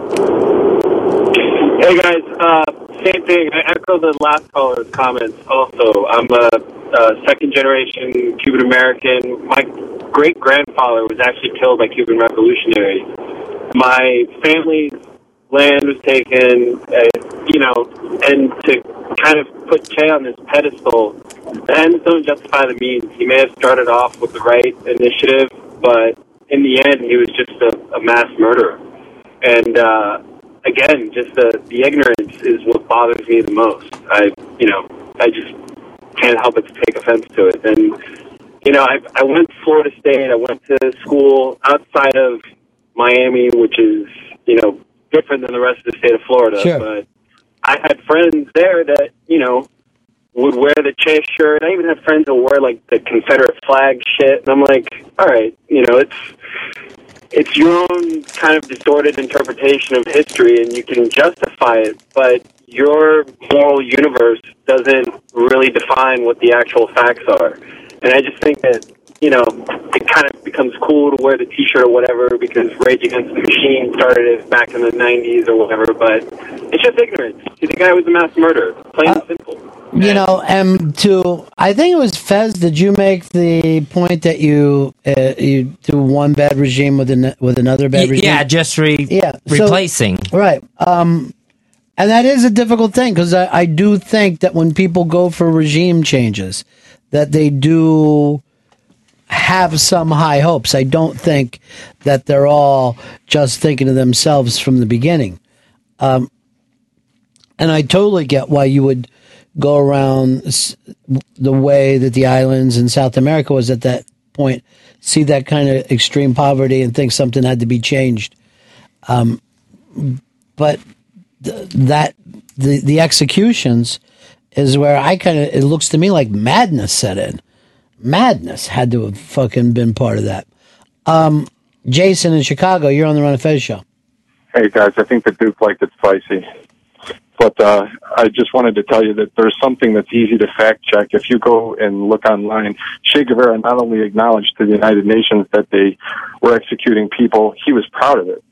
And so you don't have to go farther on the internet to find videos of people being killed in the name of Che Guevara and the revolution. So, you know, I don't know what to tell you about these young people that wear these shirts around acting as though they have some some moral equivalency that they can draw between the United States and a revolutionary Cuba. They replaced one murderous bug with another, and there, there's just your previous callers have hit it on the head. There's just nothing redeeming about the guy. He was a sack of shit. So, you know, anybody that wears a shirt is pretty ignorant, and they should be forced to go down and walk around in Little Havana with it and see how that works out for them. Nobody should be forced to walk around in Little Havana. That's not fair. Under any circumstances. There were some redeeming qualities to the guy. They, whenever his name is brought up, they're just oh immediately shot down. But I think there's a lot of things that we could learn from him, and just he was just ahead of his time in a lot of his ideas. And I think that we can just also acknowledge his mistakes. Okay, well, let, sh- tell me, educate me, because I don't know all the story. Tell me how he was ahead of his time. he desegregated schools in Cuba before they were even desegregated in the U.S. He, I think, he warned of the dangers of the, Trans fats? Smoking? Did he not like smoking? He was into the trans fats thing before anyone else. so mark my words. Go ahead. No, he like he warned people of just the puppet government type situation where basically South Af- or South American countries were just treated like sweatshops and just tried to help people that were not as fortunate as himself even though he could have he was a doctor and he came from just a kind of a higher He came from class life Yeah. and he just abandoned that to help Isn't younger the doctor people thing somewhat in debate? I mean, he certainly wasn't doing the same kind of medical school that you were in the States. You know what I mean? He was a doctor of death. But you know what I'm saying? Like I had never heard that when we think of like a doctor, we think of what, like eight, ten years of schooling. I don't At think least. Che had any of that. Then you're an intern. You're interning at the fucking. And I heard the only thing that he would treat was leprosy. I'm not even making that up because I guess it was still rocking down in South America at the time. Yeah, big time. But who else really wants to help those people? They were just cast aside. Uh, if you read a little fucking book called the Bible, you'll see Jesus was on it long before Che. I mean, just in the wrong era, I guess, by a Yeah. couple thousand years. Um, Flipper let me know that most of his heroes don't appear on stamps, so he's backing me up. Um, let's go over here to uh, Frankie. You're on the Ron Fez show. Hey guys, I, I- I think if you want to look at at, at uh, like an American version of Che, you, you- you don't have to go far and look at Andrew Jackson. I mean, this this Oh, guy, because the Indian killings. yeah, he slaughtered you know tens of thousands of, of Native Yeah. Americans. Yeah, we have blood all over our fucking history books. He did his best to kill all of them. Yeah. Yeah, yeah, no shit. And and it's like you know, you, you look at it as the the victors write history, but but Che's history is so recent that we can speak to people who had firsthand accounts. You know, like the callers previously, and, and show that's what you got to listen to. You you, you got to stay open minded. Um, that's Shelb's thing. Uh, Chris in Dallas, you're on the Ron of Fez show. Say Chris in Dallas. Yeah, I did. Hey, Ronnie, how's it going? Good, well, buddy. I wanted to speak a little bit to uh, the last caller's point out there, bring up Andrew Jackson as well. But I mean, if you look at anybody on any of our, our dollars, you know, our twenty, uh, Dwight Eisenhower, he's on our coins. I mean, all these people have done things that I think would be comparable to to Che. I mean, nobody's Absolutely perfect, not. Dwight Eisenhower never gathered up fucking people and massacred them. Dwight Eisenhower was a general in World War II. There has never been anyone who's accused Dwight Eisenhower of war crimes. Not personally, but if you look at how they firebombed Tokyo, how many Well, first of all, Dwight Eisenhower was in Europe at the time, um, but I, I understand what you're saying. The atomic bomb in Japan, I think, should be talked about all the time, and the fact that this country never used another one under any circumstances let you know that it shook all human beings uh, to its core. But I, I cannot sit here and let you get away with saying fighting the Nazis in World War II or Mussolini in in Italy is the same thing as lining people up that are unarmed, men, women, and children, and fucking cutting them down with machine gun fire. It's two it's two different situations.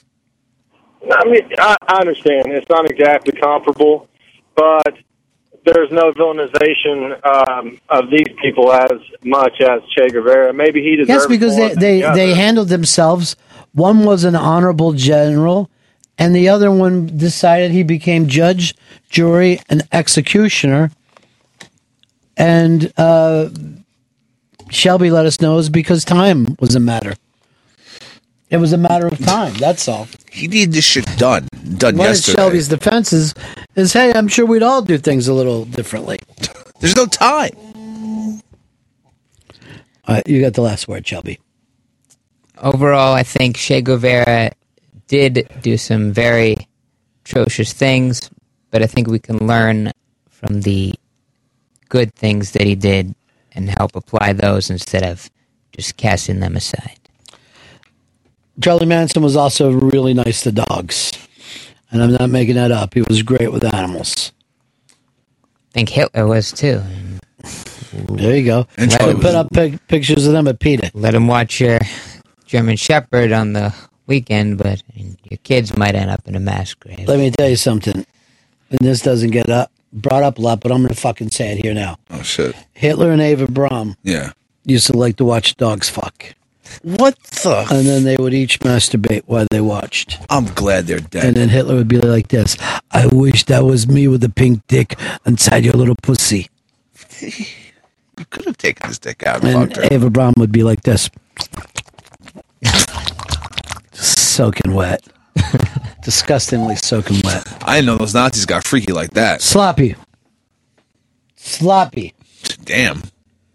She got worked up. Uh, I'm going to go one more guy because he's been to Cuba. Here's Sean, New Orleans Joe Ron Fez Show. Hey, how's it going, guys? Good.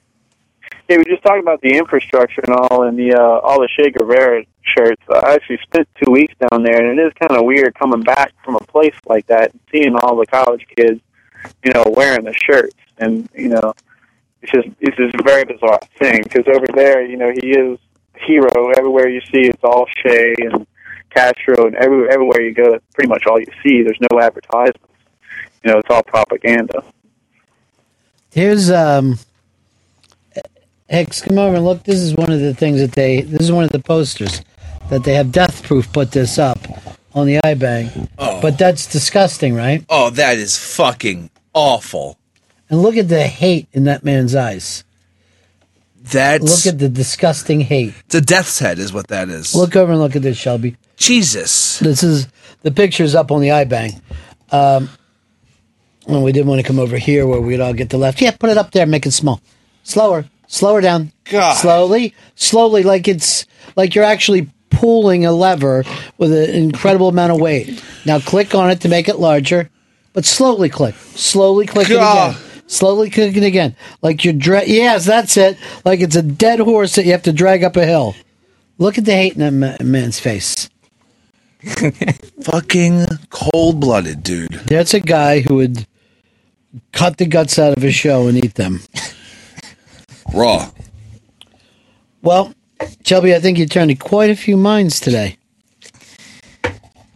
You know, by the way, listening to your case, I was imagining if you were my lawyer and I was sitting there, and I would be going like this, please show some passion. It's like my client probably didn't kill anybody, I don't think, or at least not all of them. Like some he might have, but I don't. I mean, when you do put him in jail, don't put him all the way in, like in the back, but let him be up front. Where's a plea deal? 'Cause I don't He- like. Could he have a fish in jail? Like, just take a fish in with him, either to keep in a bowl or to eat. And sometimes Che would do good things. Like he took everybody in the country out to McDonald's. And they were hungry. But then he's like, no one gets any fries. And some of the people even had their own money. And he goes, I fucking told you no fries. He just starts screaming at them. Dick. Oh, and once he called a girl the N word. it's just, I like to see a little more forceful. Good, I'm glad that picture's still up in large. Still there. Still up. It's freaking me out. Like it's staring right at me. Great job, Death Proof. I don't think that guy will ever die either. I don't feel comfortable. Do you feel? Oh, it's time for me to go to the scratch parlor. See a scratch parlor. God damn it! Such a good idea. I just have to like get funding and a The only way that this back scratcher would be better Yeah. is if we tied fucking razor blades to the end of it, so it was just slicing into our backs. No, the fucking blood's gonna pour everywhere. You can't be getting. Oh, I forgot. You're the whole of the show. You can't have go with the bit. There can't be fucking blood pouring out of the scratch parlor. I'm gonna start and play good, no good with you.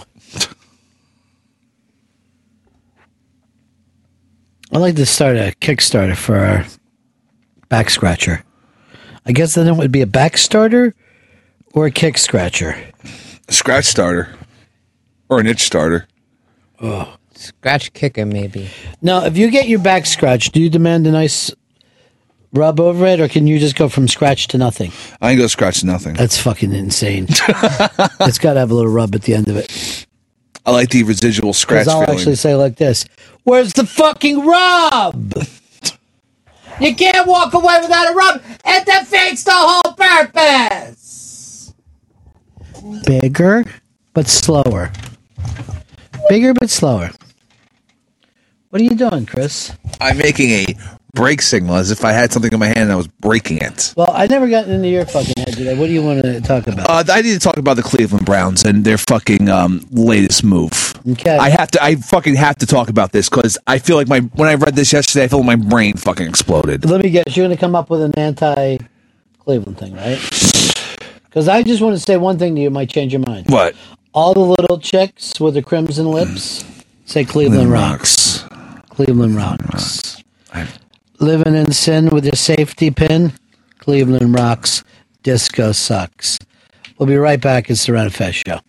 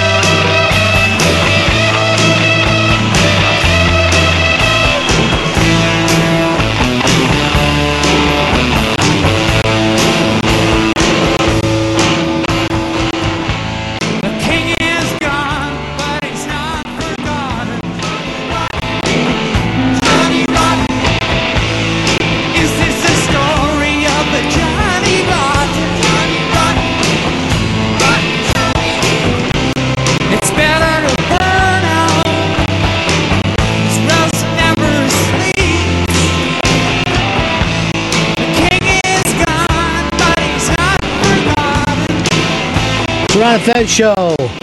Thursday. That is the artist of the day. Neil Young. Hey, hey, my, my. What can I do? Out of the pink and into the back. Who could ever forget those incredibly smutty lyrics? Uh, it is the Ron and Fez show. We're slowly moving towards Friday here. Chris Stanley on deck with us today, playing the part of musical chairs. You said you had some big story in your mind today.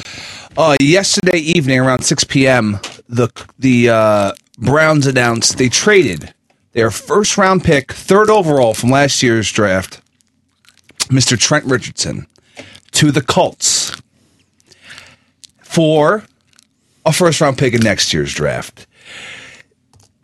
Basically, within not even the third week of NFL starting, giving up the entire season. Uh, Trent is not there. They might sign Willis McGahee off the fucking scrap heap, and they're starting a third string quarterback this weekend against the Vikings.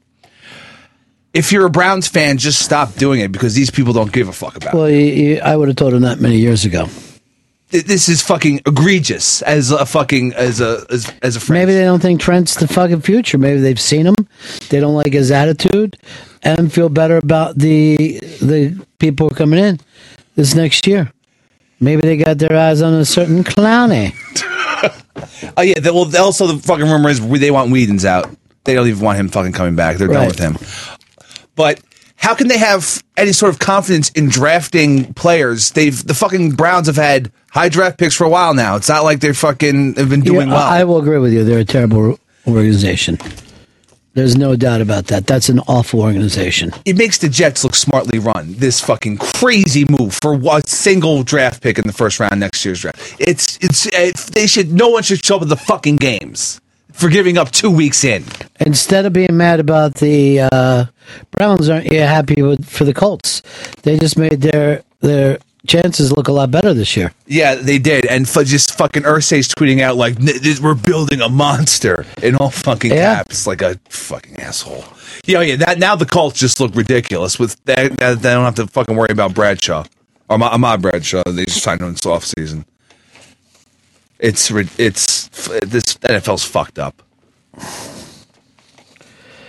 It's not as fair as you want it to be, Chrissy. There's no doubt about that. it's not. Uh, this was, I thought, was an odd story. The Cowboy Stadium uses more energy per to, per day than Liberia, than more than an entire nation. That makes me even more depressed now than the fucking over after this Browns thing. Mm. There's no need for that. And uh, the ex heavyweight champion of the world, mainly forgotten, but this guy beat Muhammad Ali in a fight before. Uh, actually broke Ali's jaw, if I'm correct, as well as lost a decision to him that was controversial in the very least. Ken Norton uh, passed away at age 70. Uh, more important even than that, Ken Norton was starring in the movie Mandingo the movie that I saw that brought up the fact to me wait, there can be interracial sex? It broke barriers. No one saw it before, as far as I know. In this movie, you got to see a very large man crushing a tiny little fucking blonde girl. But she wanted that forbidden love, right? Yeah. Although she even said if he didn't do it, she was going to say that, that that he raped her. And uh, here's the ironic thing: while that was happening, her husband was off having sex with a slave. That's fucking. Was no one faithful back then, or did they did they like it? Did If they I talk- told you the way that that fucking movie ended, you wouldn't believe it. never seen it. Does everything turn out okay? Did does he run away? right, I'm just going to say, spoiler alert, everyone turn off their radios who doesn't want to hear the end of the movie Mandingo. Uh, am I in a world that I'm the only person here who's seen Mandingo? I haven't seen About the fighting slaves, Mandingo? All right, so they go out, and a lot of like Candyland was based on that from the last Tarantino movie. You know, it was set up like that. Yeah. So there's Mandingo, Ken Norton, who, by the way, Ali used to call porn actor because he did this role in this fucking movie, um, Susan George, I think, is the blonde girl. She had sex with the Mandingo. Her uh, husband, well, Susan George's husband, went off and had sex with a black slave. So you're basically getting these things going back and forth. And I am telling you, as a kid, you know, I'm seeing this and I'm like, I had never even thought of the possibility in those. This is the 70s. We had no possibility th- of thinking that blacks and whites went this way. It was, it was like, okay, now I get it. There's a lot more to the world than I thought. So, again, turn off your radio if you don't want to get Mandingo spoiled. Uh, the white uh, woman and uh, white man got back together, and he was still fighting his Mandingo. The Mandingo would go out and fight to death other Mandingo slaves, and they would bet money on it. So you've got everything. You've got double interracial love. Um, you've got Southern hospitality, and you've got a death sport, all playing itself out. Um, so the woman makes the announcement to the family, I'm pregnant. Everybody's all happy about it. Oh, They have the baby. oh no. Yeah. The Mandingo was the father. Oh, so the white guy who we are a fucking um, fan of now, right? You know what I mean? We like him because he's got a nice black chick for himself. And let's face it, these two fucking swing in their own way. Yeah. Without telling each other, they fucking swing. Him and the doctor immediately get some poison and kill the fucking baby without thinking about it. Jesus Christ! They kill a baby without thinking about it. He goes over, he's got a fucking gun. He forces the Mandingo, who we love because it's Ken Norton, the champ. Yeah, he's getting that white girl. To build a big fire, put this giant pot of water to boil it, and then he goes into that fucking pot. He puts that fucking guy in the pot. They We're freaked the fuck out by the end of this movie. They boil Mandingo to death? Yeah. Did he know he was building his own fire? Oh, yeah. All right. Oh God. And I mean, this was like kind of a tacky movie, but James Mason was in it. And there was a scene. This is how fucking weirdly racial this was. He said that he had like rheumatism or arthritis or something, and the way of that he would cure it is that he would take his shoes off and put his bare feet on a little black boy's belly to push to push the disease into him. It was fucking crazy. Holy shit. Mandingo was insane. This sounds like the fucking greatest movie ever. I mean, It was really fucking great. I haven't seen it in many years. And what's weird is like it's kind of offensive shit going on, and it's called Mandingo. But there's like a, I think a pretty successful series of porn films called Mandingo. yeah, they're today. named after him. Yeah. Mandingo, I believe, was actually a tribe. and nobody seems to really have a tribe. problem with it. No, yeah, they were like a tribe. Um, I'm trying to think of all the people that were in the film. I know that, uh, like I said, Susan George, James Mason. I think Perry King was the other actor, but also a guy that was in the movie. Remember in Stripes? The fucking sergeant, whatever his name was, he's in it. He's in it, and he's out fucking, you know, banging slaves and stuff. Oh, so they're all getting theirs. Everyone. Oh yeah, it was down south. Yeah.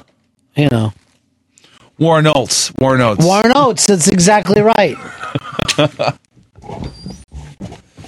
That's it. I'm putting. I'm fucking watching fucking Mandingo on Netflix. It has to be on Netflix. Time you're on the Ron of Fez show. Hey, Ron, that that truly was probably one of the most disturbing movies as a kid I'll ever. Re- I, I can't forget that movie. But the baby didn't. The, wasn't the baby killed by a time its umbilical cord? And the the uh, midwife was like crying. A black midwife was crying. What happened? I, I know I was freaked out during the scene, but I said I thought he the doctor said go get me my special bottle, and they fucking you know, but they definitely killed that baby. And I remember being freaked. I'm like, a little while ago, we're all fucking being turned on with this interracial fuck fest that's been going back and forth. And now we're going to this place.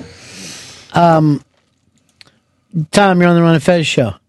Yeah, Ron. Talking about scenes from that movie, you already mentioned the drain draining the rheumatiz out the kid, out the guy's feet into the baby, the little kid. But another scene I remember was this sweet little old white woman with a shawl around her and a bonnet on her head, checking the slave's teeth, putting her fingers in his mouth to check his teeth to see what shape he was in.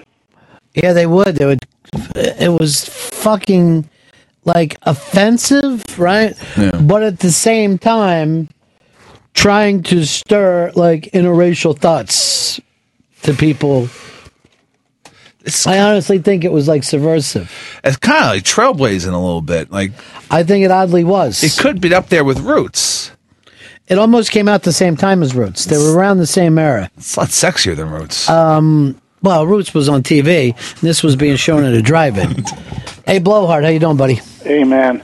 You know, I saw it in the drive-in, and one of the weird characters in the movie was Mr. Bentley from the Jeffersons.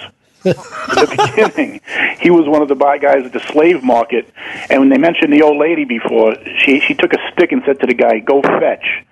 Um, Ken Norton played Mede, and they took him to fight down in New Orleans, if you remember. Yeah. And he fought a big to the death. They would fight, and they would wager, and he fought a guy named Topaz, and he ended up biting him in the shoulder blade in the jugular, and winning the fight. But my favorite scene was the end when you talked about the big pot of water that he had to boil, and he Yeah. threw him in it. The other slave who came with the shotgun, when he uh, he was going to shoot James Mason, and James Mason looks at the guy and goes, "You nigga!" And the guy shoots James Mason in the stomach with the shotgun. It was one of the most bizarre, freakiest movies. And you're right. He took the, the little kids on his feet. He called them the little suckers. And then he had two kids on each side of him fanning him with peacock feathers. It was the craziest sat in the movie. chair. And by the way, the baby was bled out, and they poisoned Susan George. Oh, they killed her. Yeah, scorched they, earth when they cut the guys. cord, they cut the baby to bleed it out, and then they said, "Well, we're going to get you something to relax you." And that's when he said to the doctor, "You know, go get that bottle." And they poisoned her just for the for the sin of having the interracial baby. And Perry King, if you remember, was Gimpy in that movie, and uh, he was whipping his slave, and the cracker was there whipping the slave, and Perry King said, "Let me show you how to do it right." And he started just whipping the. Oh, it was just such. It was insane.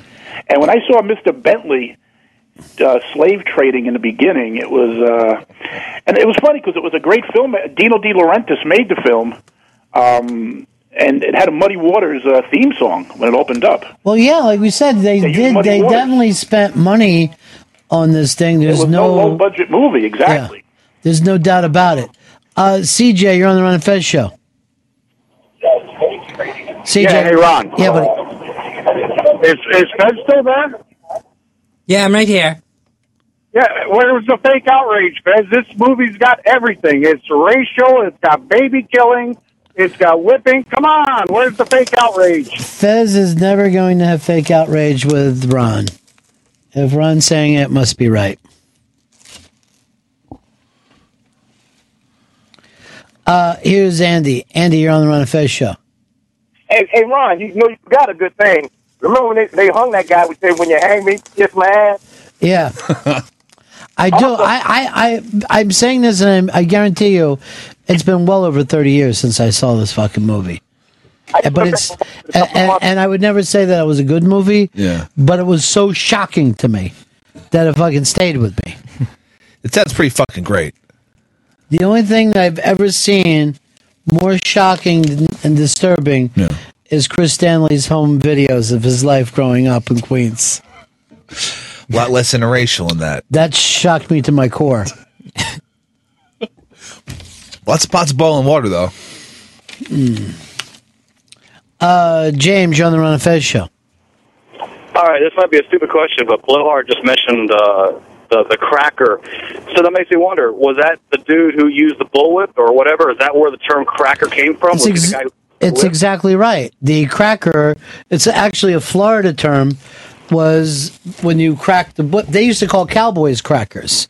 It wasn't such a negative thing to say. So even when you were, you know, they would drive these cows and stuff with that they would use the whip, and then the cracker was the guy who kept the slaves moving by snapping a whip back and forth.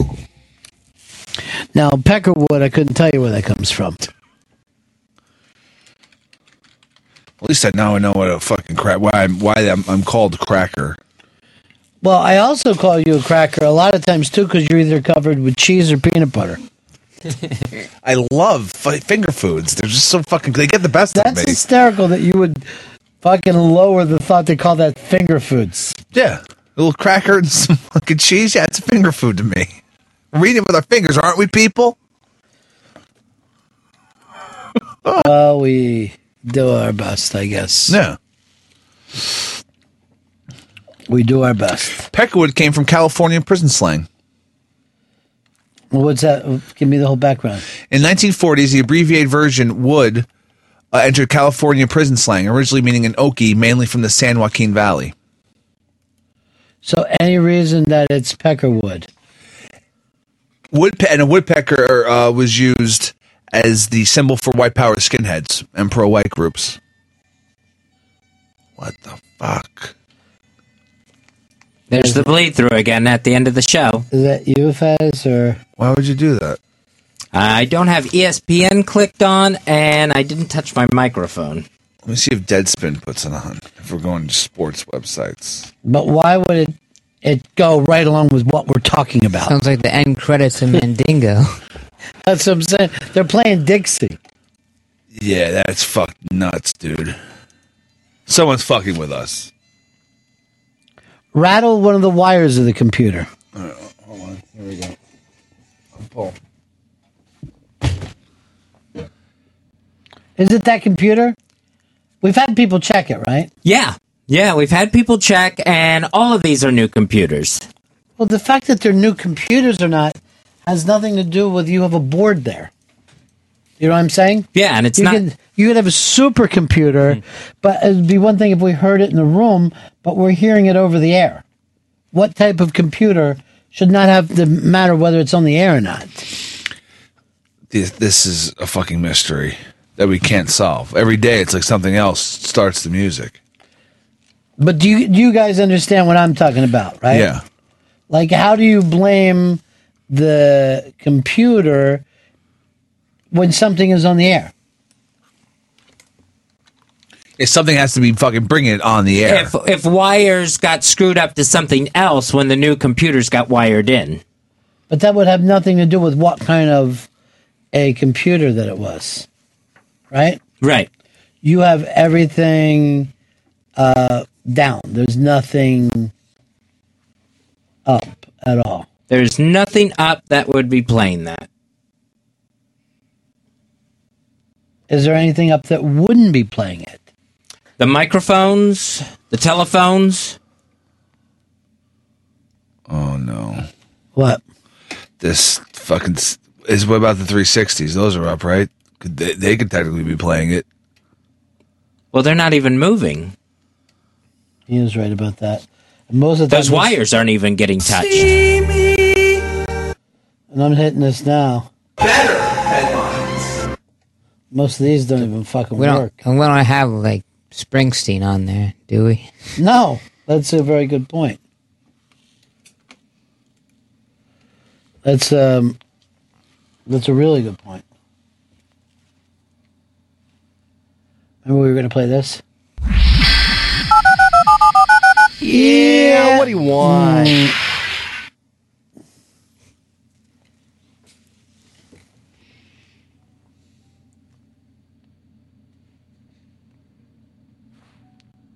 What's that?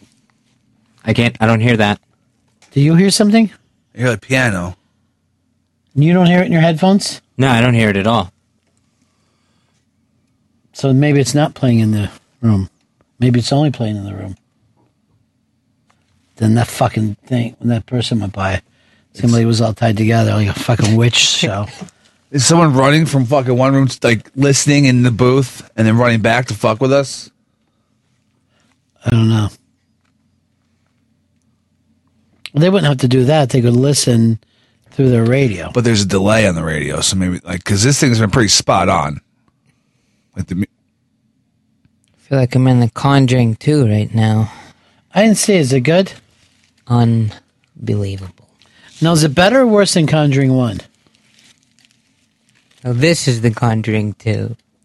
Right now. We're getting haunted right now. T O O.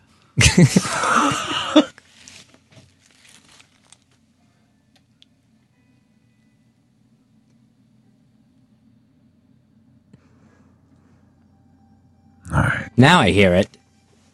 Very softly. Well, that's in every horror movie now. Like, music's playing, and then the lady goes, What the hell? And runs in the room, and then by the time she Yeah, gets I'm starting to there, a little fucking weirded out from this.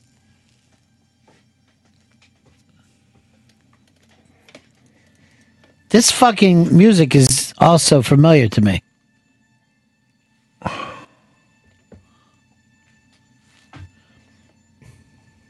I believe I remember it from a past life. Is this a series of grisly murders in the studio before? Yeah, there was before we got here. The old radio show host killed his whole staff. Oh my god. Is he buried underneath these fucking lifted floors? Night just like this. Yeah, it was. Yeah, it was. Oh, September nineteenth, but this was back in the eighteen hundreds. you know, uh, Sunday's the last day of summer. What? I didn't even realize we were still in summer. Why not? Because it got cool. I was like, I guess that's over with. This music's oddly reflective when we're talking about this. I feel like I want to ship go to San Francisco. Wait, is that an impression of me as a cranky old black man? I just thought of something, boys. Summer's ending. We ought to kill a pig. Make ham steaks and bring some watermelon up. All those things sound good.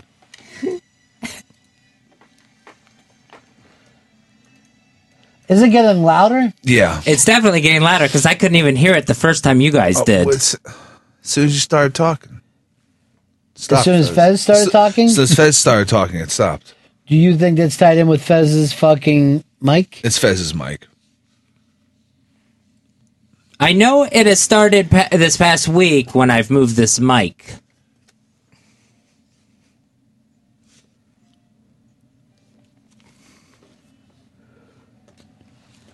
So, Fez, I waited all day for you to say that you were wrong about Big Brother. And just your own ineptitude kept you from being embarrassed. Oh, yes, I was totally wrong about Big Brother because Andy won it. Finally, a gay man won it. They didn't shoot themselves in the foot during the process. I don't understand that, or how he's still negative about it. But it just, now you're acting like it was always the gay's fault. And before you acted like it was the show's fault. this is why your piece didn't run. You didn't know who you were angry with. you just, the thing was like this.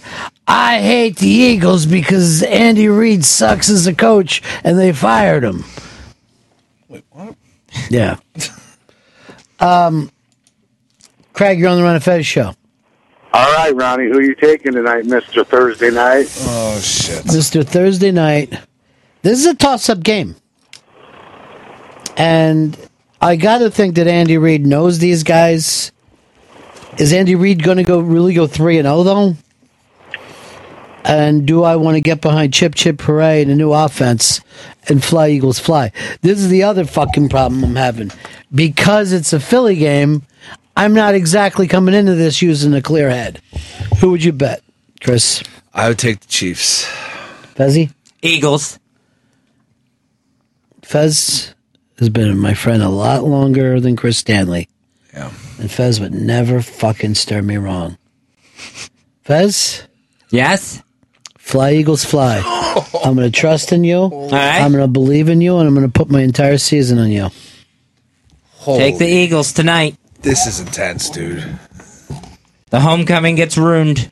If you go over, you will see that. Well, wait. The homecoming is in in Philadelphia, right? Yeah, Andy Reid coming back to Philadelphia. Oh, boo the fuck out of him. Boo him. I think it's gonna happen.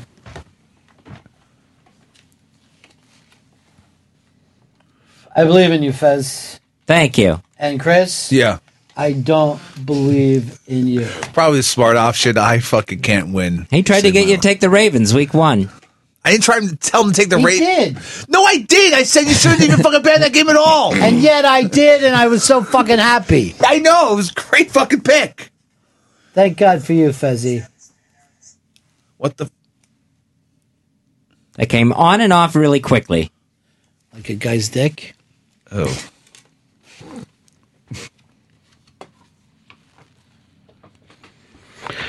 First week I had the Broncos.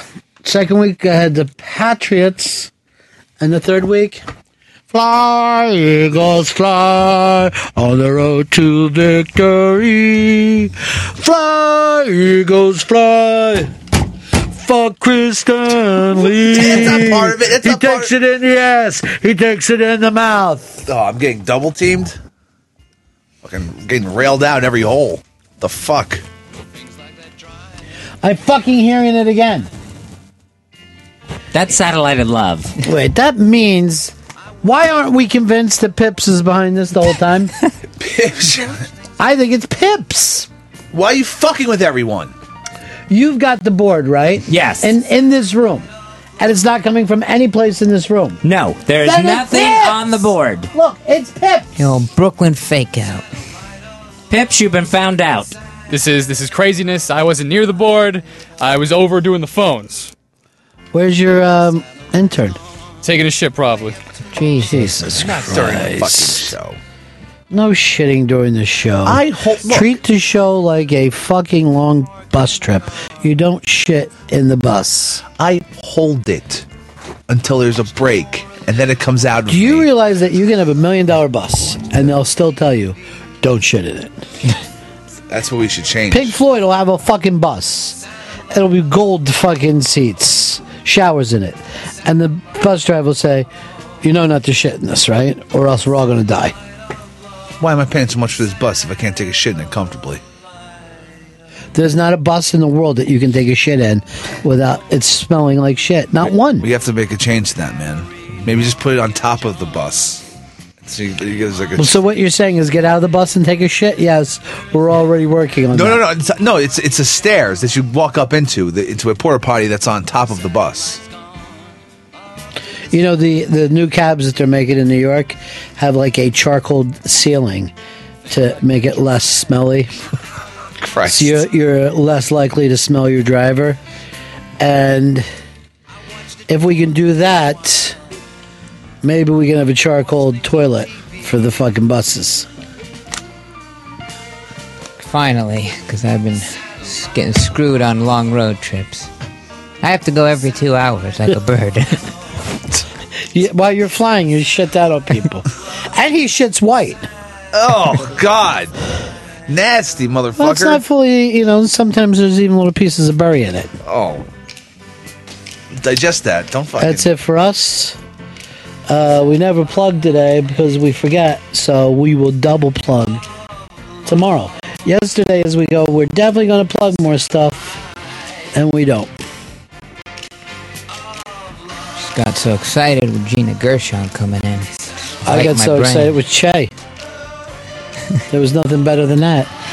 Che is he, he shot people, but not all the way. Just some shot.